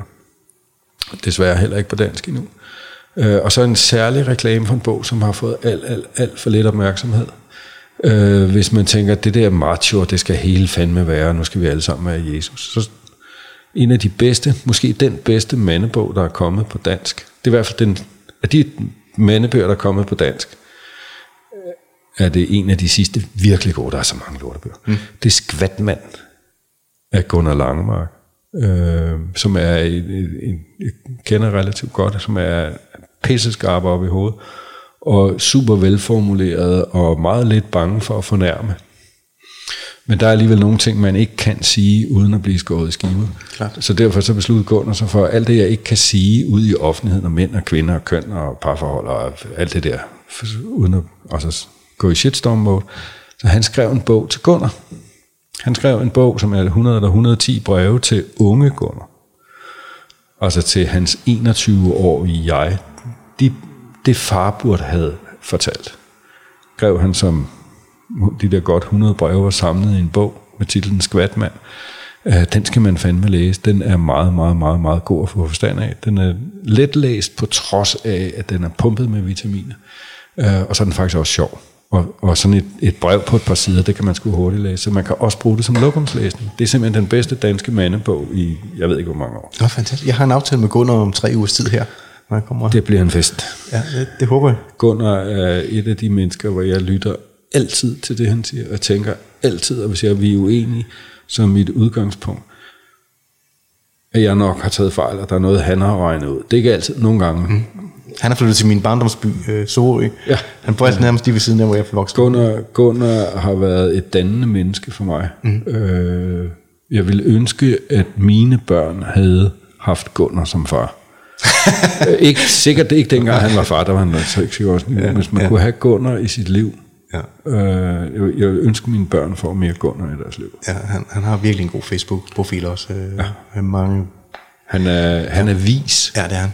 Man kan være intelligent, det er nemt nok. Man kan være klog, det er lidt sværere, men at være vis, det er en kunst, og det er godt. read the book. Jeg glæder mig, jeg, det, det er 20 år siden, jeg sidst har truffet ham, så jeg glæder mig helt vildt til at se ham igen. Ja. Der er godt for langt imellem, du møder. Eller, du, er virkelig dårlig til at holde kontakt, Tom. Ja, men, jeg, jeg- øh, jeg, jeg, havde brug, jeg havde nok bare brug for en periode, hvor jeg fandt mig selv, og det tog så en 10-11 års tid, øh, hvor jeg skulle lære at være selvstændig og tjene mine egne penge, og finde min egen plads i verden, og finde ud af, hvad værdi handlede om, og øh, finde For ud det af, har at, din far glemt at lære dig. Og de andre mænd i landsbyen. øh, ja, det tror jeg måske, hvor jeg også flygtede fra det selv, i vidt, vidt omfang. Altså. Selvfølgelig. Ja. Men det, altså, du slipper ikke. Når jeg bliver verdenshersker, så bliver alle mænd tvunget til at tilbringe mindst en aften hver uge sammen med en lille gruppe af andre gode mænd. Ja. Øh, uden kvinder. Ja. Øh, både af hensyn til kvinderne, men fordi det er sådan, vi redder verden. ja, det er jeg meget enig i. Thomas, tak for i dag. Nu skal vi have noget frokost. Det lyder dejligt. Tak fordi jeg måtte. Ja, det hører i hvert fald så lidt.